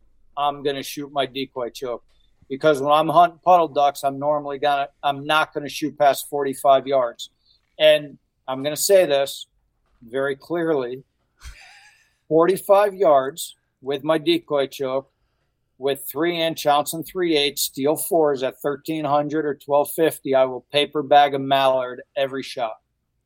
Okay? Hmm. So people that think you can't kill ducks with steel shot they're wrong the reason you can't kill ducks with steel shot is because you're shooting freaking twos or bb's with no pellets in the shell. You're shooting an ounce and a quarter or an ounce and an eighth or an ounce and sixteenth. Again no pellets in the shell. You're shooting 1450 1550 1700 the pellets are so blown apart by the time it gets to the bird you'd be lucky if you hit them with one pellet and who knows where you're going to hit them right? So that's why you can't kill birds with steel it's not because of the choke the gun the steel right so that's rule number one Number two, if you want to be able to kill birds more consistently at extreme distances, bus bismuth or any bismuth is going to be better than steel, but it's still going to be very limited when you get out to that 50 55. Okay. Then beyond that, TSS is a whole nother world. It, it makes lead look like steel. Okay. I, I've, I've been hunt, I've been duck hunting since 1975. I shot thousands of duck with lead. I've shot thousands of geese with lead. And I can tell you TSS makes lead look like steel. It's like nothing anybody's ever seen. But with that said, My ammo you, you budget need just to be went up. able so I, I feel my you need to be able to shoot clay targets at 100 yards, 75 yards, 60 yards, and do it somewhat consistently before you start to pull triggers on live birds at 50, 60. You need to know what you're doing. I, I feel my wallet starting to pinch my leg thinking about shooting TSS at ducks. Yeah, I was No. gonna Well, say. yeah, the leads. You know what he the says, leads at, at, at Yeah. 70 yards, especially uh, on a, let's say, right to left or left to right. I mean, you're going to have to be out there a football field in front of them or it's going to feel like a football field. Yep. Way You know, out in the- front of them. You know, The three the three things that dictate lead are speed, distance, and speed of ammo, right? Yeah. And you know, with shotgun, like we talked about, the faster starts out, the faster slows down. With TSS being so heavy at 18 grams per cubic centimeter, it retains its velocity longer than anything else we've ever shot. So even a TSS number seven at 100 yards has more than enough lethality to kill a duck. Never mind if you go to a six. A six, you could kill a Canada goose at 125 yards all day long. So that, that's actually, that's a fantastic You're wearing a dog segue. out. no, that's a fantastic segue because I was going to ask you. I remember reading an article about it because you mentioned. I really have like multiple questions. I'm going to try to wrap into one. I remember reading articles. I don't know if it was on Chuck Hawks or something else about a feller who was driving his wife bananas, pulling a trailer behind the station wagon, trying to figure out shot string. Was that you? That's Bob Brister. Oh, okay. So, so we'll touch on that and say I, I've done that, and it was because of Bob. Um, Bob Brister's book, Shotgunning, has basically always been the Bible of shotgunning, and to this day, people still swear by it to be the the shotgunning Bible. The problem with it is back in 1976 to 1983, it was the Bible. It is very obsolete now because none of the guns, ammo, or chokes or anything like it was back then. So if you take his technical data, him and and um, you know Bob Brister, Tom Roster, all those guys, and you look at their data, it's very useful and helpful, except it's obsolete. It was great back then, but not today.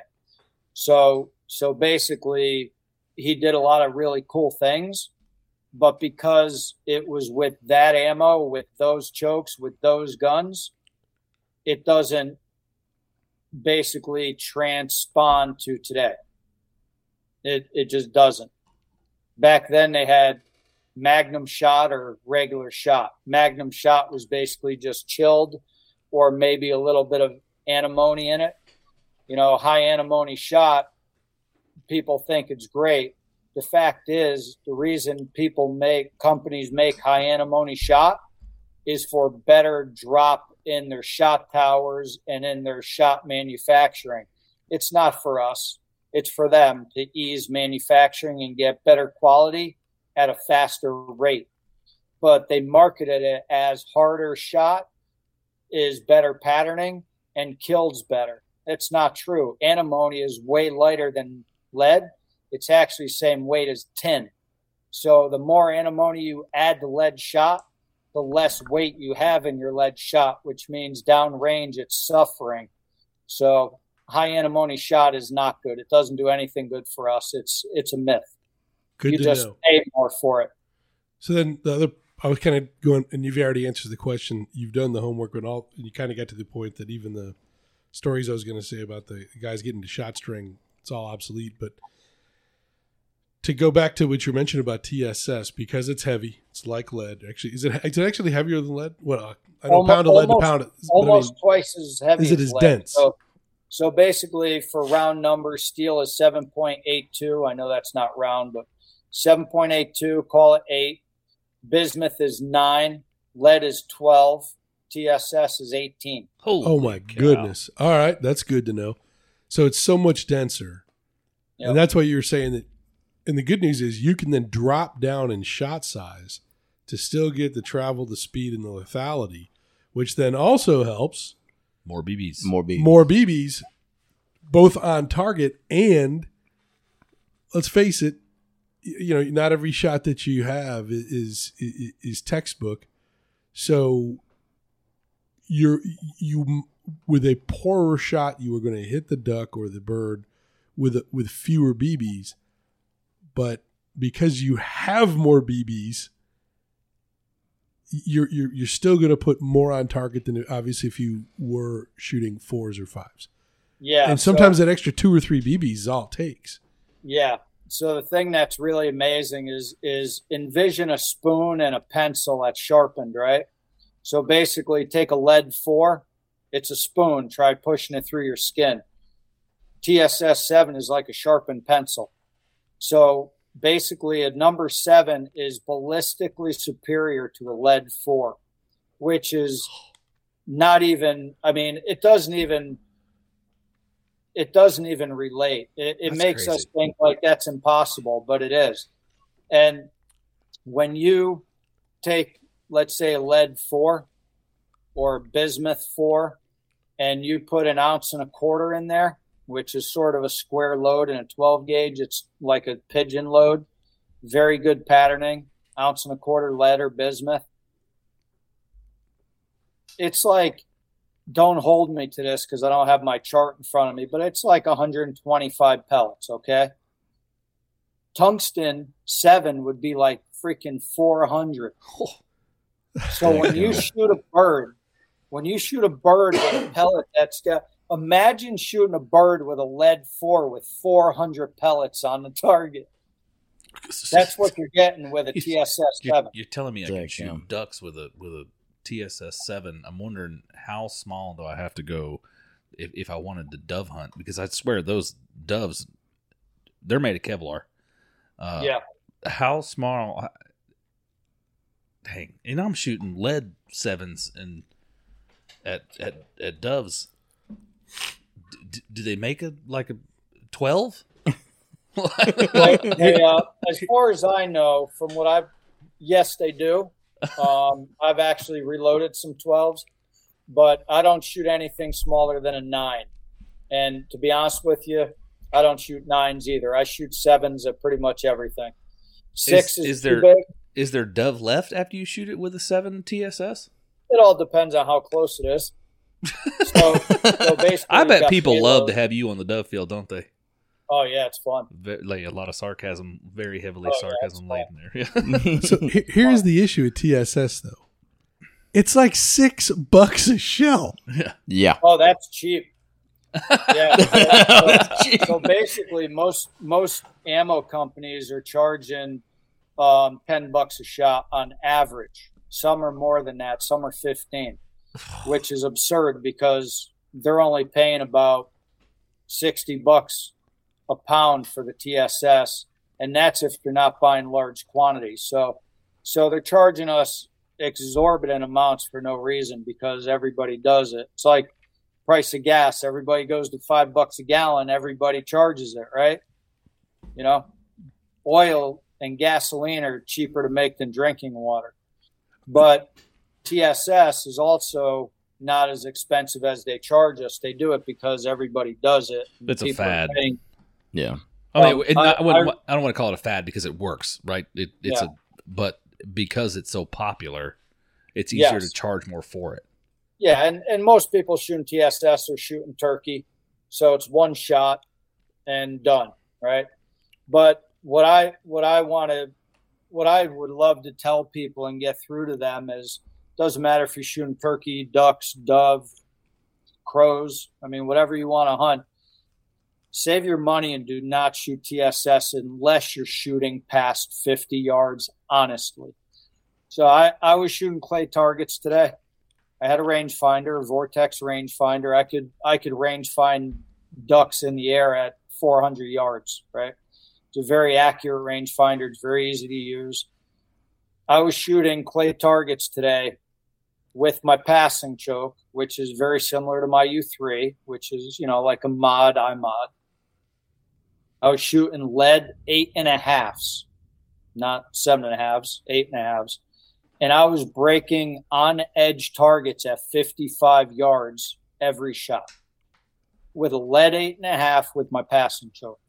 So the reason I say this is because, so again, so many people have been brainwashed into marketing hype that's false. It's hurting them badly. It's hurting their wallet. It's hurting their neck. It's hurting their. It's hurting everything. It's hurting their egos. People are making fun of them. They're quitting. I mean, I know people that are giving up hunting and clay target shooting because they're doing so poorly. A lot of it is because of the components they're using. So, So basically, when people tell you, "Oh, buy TSS and go turkey hunting," don't do that unless you're shooting past 60 yards on turkey. A Winchester Longbeard number six in my passing choke will roll a turkey at 50 yards every shot, every time. My UFO 75 yards every shot, every time. so why are you going to go out and buy a buy a choke tube that puts 400 TSS pellets in a 10 inch circle at 40 yards and spend 10 bucks a shot? Why? Yeah. Because people are telling you because that's what you need to do, and it's false. Because you want to be cool. Yeah. I just like I want a Oh, smaller choke we- tube now. You want to be cool until you miss a tom with a double beard dragging on the ground at 20 yards. Right. Yeah. Yeah. You know? Because you try to shoot him with a slug. Do you, do you have a three choke package on your on your site? No, and the reason I don't is because I want you to get what you need and want, not what you don't want. So, But you, so you've don't described you we we hunt a lot and we chase everything. yeah, Right? You you've laid out a scenario. You've got the ideal choke for Just about everything we do. everything. I mean, Yeah. it's like, and I, I- you know, and, and it, you know, when you can get into the well, that's a lot of money to spend on chokes, or whatever. It's like, oh, you want to spend on a chokes? You want to spend on ammo? How many times are you going out? so and do you so- want results? or you don't want results, right? So I'll, I'll spew just a little thing here I put in my book. So, so basically, we we all have our cool stuff, right? We we buy our awesome duck boat with our awesome trailer, our gorgeous decoys. Then we buy an eighty thousand dollar truck to pull it, and we've got these hundred and fifty dollar duck calls and our Sitka gear, and we've got our headlamps that we pay probably freaking hundred dollars for, so we could see the next city with it and uh, we drive who knows how far to the boat ramp at 3 a.m. We get out, we bust ice. Maybe not you guys in Florida, but we're chopping ice. We fight gators. through- Yeah. yeah, you fight gators, speed bumps, I call those, especially in the airboat. Um, done that, and uh, mosquitoes in your teeth. You know? Yeah, But exactly. uh, but you go through all this, right? We get out to our duck blind, we set out our decoys, we cover everything, we're sweating, we're dying, we fill everything in with our camo. We finally get in the blind, we open our coffee thermos, we're like, we're ready, man. Friggin' first ducks come in, bang, bang, bang, and bird keeps flying away, and we're like, man, how the hell did that just happen? Well, it was because of the freaking crappy choke you got on the end of your gun or the wrong ammo you just bought because you're shooting 1,500 feet per second number twos and you didn't even hit a freaking bird even though you were right on them. It was because of the choke or the ammo. So all of that other stuff that we did was basically ruined by a, a hundred dollar, a fifty dollar choke, or a factory choke, or you know the wrong ammo. It wasn't the gun. It wasn't you. It wasn't the duck boat. It wasn't the decoys. It wasn't the duck call. It was the freaking choke in the end of the gun. Black So- flagged on the last lap. Yep. Yeah. So what are you saving by being cheap on a choke or being being cheap on ammo? You're not. You're You saving know, you're a duck's life. of- Yeah. You're literally you're literally spending a hundred thousand dollars to go sit in that blind, and you're worrying about a hundred dollar choke or a freaking box of ammo. You know, it, it's silly. Or or, hey, I want to buy a cheap duck gun. What could I get for under five hundred dollars? Why why would you do that? You know, don't. Because you know what? When it when the receiver blows up and you know takes out your buddy or the gun jams every time you go to shoot it at a duck coming into decoys or you know what have you you know? What did you save? You didn't. Yeah. go buy a good well-known brand good gun that people are rating all over you know gun broker or on the forums that say this gun is awesome you know yeah it's a thousand dollars yeah it's eighteen hundred dollars yeah it's ten grand i mean whatever your whatever your wallet is you want to go buy a Krieghoff or a Blaser and take it out in the duck blind i've done it You know, I've done it. The Krieghoff shotguns in the duck blind. The choke business is good. you know, it's just a tool, man. You know, I, I just talked to one of my buddies today. We've got a we've got a shoot coming up this Sunday for clay targets, and it's supposed to rain. And And he's like, I'm going to take my duck gun. I'm not taking my Blaser in the rain. And I'm like, it's a freaking tool. A gun's made to get wet. You know, wood's been in the in the in the rain for millions of years, and you know the steel that these guns are made of. If you take it home and wipe it down, it's fine. And you know what? If it rusts a little bit, who cares, man? It's a tool. Go use it. You know. Yeah. Yeah. I, I definitely got to do some research into my gun because I've, I've kind of looked on your website a little bit and I, I have a, a Beretta 391 and I did not even realize that, that there's like until looking at your website that there's like three or four different 391s. Yeah. So is it a 391 Eureka or a Eureka 2? Well, I have no idea, so I said I have to. you got to figure that out. yeah, I have to look so into it. So there's three of them. There's uh there's the old Eureka, which takes the Mobilchoke. There's the Eureka 2, which takes the Optima choke. Um, some of their field barrels take the Optima Plus. I want to say it's an Xtrema. And if it's the old Xtrema 2, it takes the Optima Plus choke system.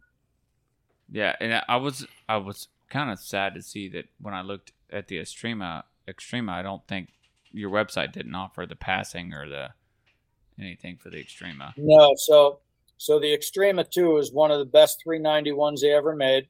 Um, it had the best choke system Beretta ever made, which is the Optima Plus. Unfortunately, it's obsolete now because they stopped making them back in 2010ish. The only reason that I'll be making them again right now, I don't have them in stock because of what I just said, but I am going to make them again this year because all of the Rob Robertson Benellis and the and the Briley Pro Comp Benellis, they're all backbored to 733. They now require a Benelli, uh, a Beretta Optima Plus choke, and there's more and more of them because um, Benelli and Rob Robertson are in. You know, they're helping each other out. So all of the guns that Rob Robertson does, he ports the barrels and backbores them to 732, 733. Well, So good news is I'll be making them again for your Xtrema. Nice. you better stay Yep. get, get on that email list. Yeah, So I, I got Yep. one more question because I'm actually at the checkout page right now. Yeah. there is a thing for a discount code. Any chance the UPO listeners can get can, can take advantage of a discount code? Yeah, man. Um, so I don't have one off the top of my head. I actually have to make one and, and enter it for y'all. Okay. So um, if you contact me after this podcast is over, I'll give you guys an exclusive coupon code you can use for your uh, followers. Awesome. C- Can, And uh, for you guys sitting at the table, I'll give you a much better deal for whatever you want. Awesome. okay. Sweet. Thank you. I'm gonna hold off Yeah. on this. um, I uh, well, let, let's let's try and get. Can we do what whatever percentage we'll do UPO whatever percentage you want to do? That way we leave it in the episode so they can find it. Yes. Uh, Ten percent. Let yeah, him choose. do- Well, I, yeah, you we'll know, do, yeah, we'll do ten percent, and um, you know it's either that or free shipping. But the thing about free shipping, it it sometimes only helps if you buy several chokes. right. So I I like to give ten percent off the entire order. That way, if they buy one choke, a bunch of chokes, hat, apparel, shirts, I mean, whatever, at least they're getting ten percent off the whole nut. So UPO ten. Yeah, That'll get you ten percent off your order. you We got gotta it. wait for him to put it up. Yeah, by the time we- this comes out, two it'll be, weeks uh, from now. So from the time do, we record do it. it. so- Uh, Yeah. do it in all caps, no spaces, and I like to tell people that because if you don't type it in exactly how it's put into Shopify, it won't accept it. So, so Well, I'll just put all make that- all capitals. when, Yep. when I when I put your the link to your website down at the bottom, I'll make sure and put that coupon code with it so they can in all caps, no spaces, so they can just grab it and copy it from there and stick it on your website. Good deal. You guys got any closing thoughts? I appreciate the generosity on the on the discount code very much. Yes. Hundred percent. I so I, I got a you guys. I got a pretty cool little fact for you. I don't know if you know this, but did, did you guys know that bismuth is very slightly radioactive? Yeah. It's cool, No. right? We Yeah. we we've discussed this. I know on the that you were here when we discussed it. I don't think Jim was here when we discussed it, and it's been a while since we talked. But bismuth is slightly radioactive. It, with it with it being, I mean, there's been so much research done on it because the levels are so low. It's on the element chart. It's a natural non-toxic element. Right. They they oversee they overlook the the radioactive portion of it because it's so minute. But yeah, it is interesting. I learned that a long time ago when um, DuPont first came out with heavy shot, and I tested it. Um, back then, it was horrible. Um, it fractured, it fell apart. It actually fractured before it even got to the bird, and you ended up shooting a much smaller shot size than you thought you did, which led to a lot of cripples. So, Hmm. Boss and and the modern bismuth people have have made that way better. So that's not an issue anymore. But um, but yeah, it's it's inter- it's an interesting material. You know, So don't don't waste your time going to Roto Metals and buying bismuth shot. I think there's a little bit of nickel in it or something to harden it up a little bit. But you're saying You know- just if you're going to go through all that headache, you're probably just here's my here's my honest opinion as a ballistics expert and a reloader and a master class shooter. For the price of like Boss and some of the other ammo on the market, it's not even worth reloading some of it. Like when it comes to reloading steel shot, it can be worth it. When it comes to reloading TSS, it's definitely worth it. When it comes to reloading bismuth, it's not worth it. Hmm. So, It uh, just isn't. I keep thinking I've got no more questions, and I don't know if you I don't know if you want to share this on the podcast or maybe afterwards. Where can you buy just plain TSS shot? Is the first question. Not not, not just TSS, and then where can you find reloading data for it, or is that one of those things that you're like start light and figure it out yourself? So so basically with TSS, there's a couple places in the USA that do sell it. It's expensive. Um, I buy it directly from manufacturer, which I'm under I'm under disclosure not to disclose it. I'm under contract. I can't tell people where I buy it from because of ammo companies. Um, but you can buy it from people in the USA and you can get it cheap enough to where you can reload your own and pay probably half of what you're already paying. Can, And you you get, it, can can you get it under three your bucks a shell? That's what I'm asking. No, no, you won't. Never mind. I'm staying with bismuth. Yep. Boss is the way to and, go. and that's listen. That's why bismuth is so cool, especially Boss, because the ballistics of it. Um, for the price they charge, and for the ballistics you get, especially through my chokes, it's it's really cool. I mean, I I'll tell you a quick story. A good friend of mine, master class shooter, really good guy, big time duck hunter, big time sporting clay champion. I was on the breakwater one day and his boat goes by me and he sets up about 300 yards down from me and uh, i didn't know it was him because it was dark you know and i couldn't tell it was him because he was so far away when the light came up and i had a, a gadwall fly way out past you know 200 yards where i was flew by me and i saw it lock up and it was going to the other guys and their decoys were out about 30 40 yards they were out there and i'm like huh that's odd. And that bird locked up and was going on the outside of their decoys by 20 yards, and he was going to go land. And this guy shot, and there was like a two second delay. And that bird, I heard the per- pellets hit the bird, and that bird just folded stone dead. And I'm like, yeah, that's Mike. So I picked up my phone. I texted him. I said, "Nice shot." He said, "Thanks." I, I knew it was him, and that was with bismuth, uh, Boss Bismuth number fours. I, I Uh, personally, he, oh, he, ahead. he peppered that bird shoot my passing choke. It, it was an honest 65 yards, and I heard the pellets hit that bird at that distance. So yes, you can do it with the proper load, the proper choke, but you know you got to be able to do it too. Yeah. Part of So, me, um, when we got into this, was like hoping you would badmouth boss, so I didn't have to spend as much on shells.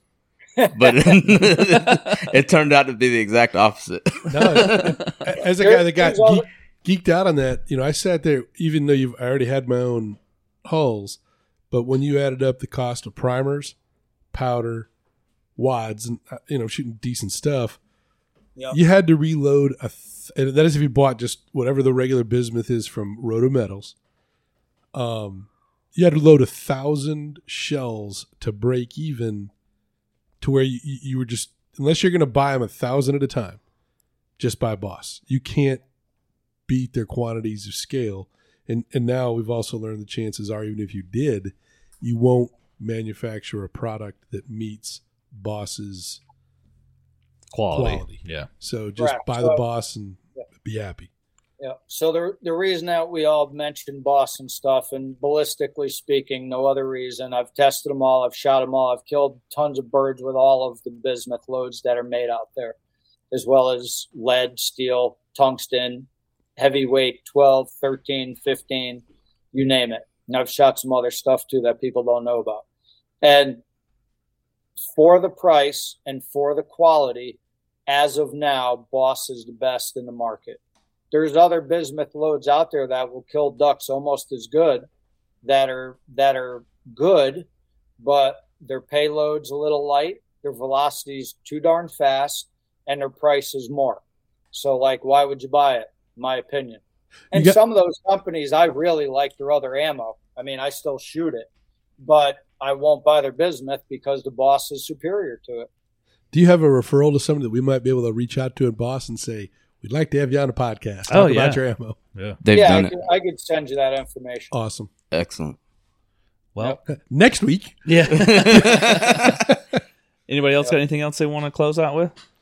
That's I, I did you know, not that it's going to make the podcast, but um, you know we've talked about Boss a lot, but a, a, a new newer manufacturer that I feel like has been taken off lately is Apex. Have you tried any Apex's ammunition or? Yeah, so so in regards to Apex, um, I love the guys there. I love what they do, but they're not leaders. They're not pioneers, in my opinion. So so basically, what they do is is they reload good ammo. They do a good job, but they're giving the people what the people are asking for. And like I discussed, what the people are asking for is not good. Yeah. And the reason the people are asking for stuff that's not good is because rewind to the ammo manufacturers blowing smoke up our asses and lying to us. It's gone full circle. So they took the pellets out of the shell, added powder, put shitty components in, gave us inferior patterns, and ruined our hunts and ruined our clay target shoots. Now, for us to think that that was good, now we think it's good, and now we're asking for it. So now they're giving us shit that we don't want. So we've created our own little dilemma here. And what's happening is we're asking these ammo companies to make it, and they're saying, well, this is what people want, and we need to survive and we need to make sales. So we're going to give them shit. yeah. that's the same thing with lure companies, man. Lure lures are not designed Boss- to catch fish. There's on Boss catch is fishermen. not doing that. Well, it, it's it's not to say that. You know, correct me if I'm wrong, but you're not saying that Apex is bad. It's not that they're No. giving you they're giving you exactly No. what you want, but No. that's only because you don't necessarily know exactly what you need. That's right. So what Apex does, they're good. They're a good company. They strive. They do hard work. They load good ammo. It's consistent.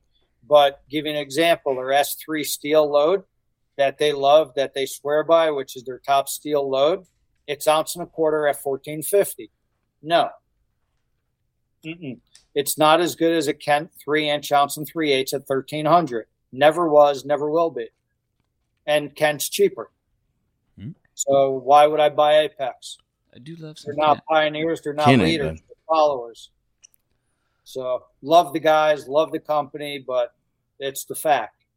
And I'm not going to promote something that's inferior. Yeah. Well, if go. I've gathered anything from uh, talking to you, Jimmy, it's that uh, you started making chokes uh, because you wanted to shoot the best there was. Yes. And now it wasn't out there. Right. It wasn't out there. The warranties were horrible. The customer service sucked. The quality was not good. Even the chokes out there to this day that were the same ones back then, machined beautifully, but they're not machined with the proper geometry for the guns they're in. Therefore, they're shooting a hot core with a very bad outer fringe with up to 75% shot to shot deviation, meaning you could be right on the target one shot and crush it, right on the target the next shot and chip it or miss it clean. And it's not okay. There's no reason for it. But because they're spitting them out of screw machines and they're selling a ton of them, what do they care? You're buying them. So they just keep doing it.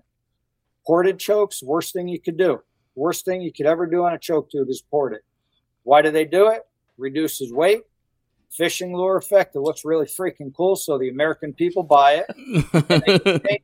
porting style, shape, number of holds next year, and sell you new and improved choke and take your money again. It's bullshit. I love it, man. I Brought love to you by an aerospace engineer, no less. yes. Yeah.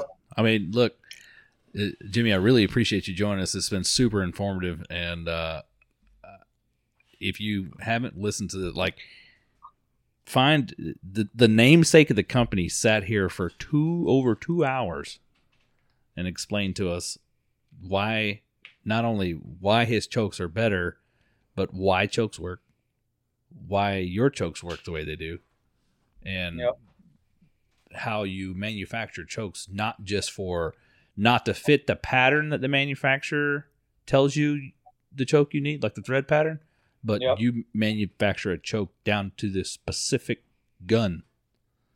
Yes. You can't, and then the warrant, like you said, your warranty, you can't beat that. No. Yeah. Can't beat it. Yeah, You get when what I, you pay for. when I- yeah, when I learned that if you took a Beretta A300 and a Beretta A400 and you made the choke with the same exact geometry and they shot entirely different, I mean, it's just it's eye opening, you know. But nobody else does that. They just make them all the same, and it's not cool. So if I learned anything, it means that I have to keep an eye out for his uh, 391 Xtrema chokes to come out. Yeah. Yeah. Yeah, yeah. I've got some uh, UFO. Um, I've got some turkey, but that's all I have for it. So if you want to shoot really tight, really far, I've got that for you. Yeah. but, uh, but I'll be making I'll, I'll be making the rest. I don't I don't think I'm gonna make the featherlight clay target for it because it's not a clay target gun. No, I'm I'm I'm, I'm, more of a waterfowl H2O shooter. So Yeah. So Well- the H2O waterfowl, crane, turkey, hog, deer, bear, buffalo, whatever you want. all I need is your passing your decoy. Is what it sounds like to me. Yep. Yep. Unless you're shooting TSS past 60 yards, all you need is decoy and passing. That's what I've got in the cart. Just waiting for my discount code. Might add a hat too. I like that Mueller hat. Is it is it Mueller or It's it's Muller. Muller? Okay, You know, because you've got the umlauts over it. It's like Yeah, I mean, people. I've got the Muller. umlaut, but that's my logo, man. You know, like like when I developed this product, like fully developed it in 2009, which is when I patented the feather lights. I needed a logo, and my number one customer back then, not customer, but my number one gun back then that I was basically, you know, shooting and loving and company was Krieghoff. yeah, And obviously Dieter Krieghoff is German and I'm German. And I'm like, what would be cooler than to present my chokes to Dieter Krieghoff with a U with an umlaut over it? And that's how I actually thought of it. So that's how I came up with my logo. And, um, you know, of course, it looks like Mueller. Um, 99, without exaggeration, 99 people out of 100 say Mueller. I don't correct anybody. You know, I've been called way worse. So, uh, it- you know, it's Mueller, Muller, whatever you want to call it. But my name is Muller, and it's Muller Chokes. thank you. well, Jimmy, I want to give you your chance to say uh, uh, to close us out. If you got anything else to say, Um, so whether you're a beginner or an expert, use the smallest pellet size that'll get the job done. Use the heaviest payload that you can get, and use the lowest velocity, slowest velocity you can get, and that's what's going to kill your birds and kill your targets. all right. Sweet. Well, Jimmy, I thank you for joining us. It's been extremely informative, and uh, I look forward to getting this one out there for everybody to listen to. Yeah, You got it. Thank Thank, you you, very gentlemen. much. And you, uh, sir. make sure you reach out to me so we'll get the coupon codes worked out and get your chokes in your hands for you. I will do. I'll send you. you, send Yes, you sir. another email. You got it, man. Thank, Thank, you, you, sir. gentlemen. Absolutely. Thank you very much. Yes, sir. We'll catch you guys stuff. next week. Adiós.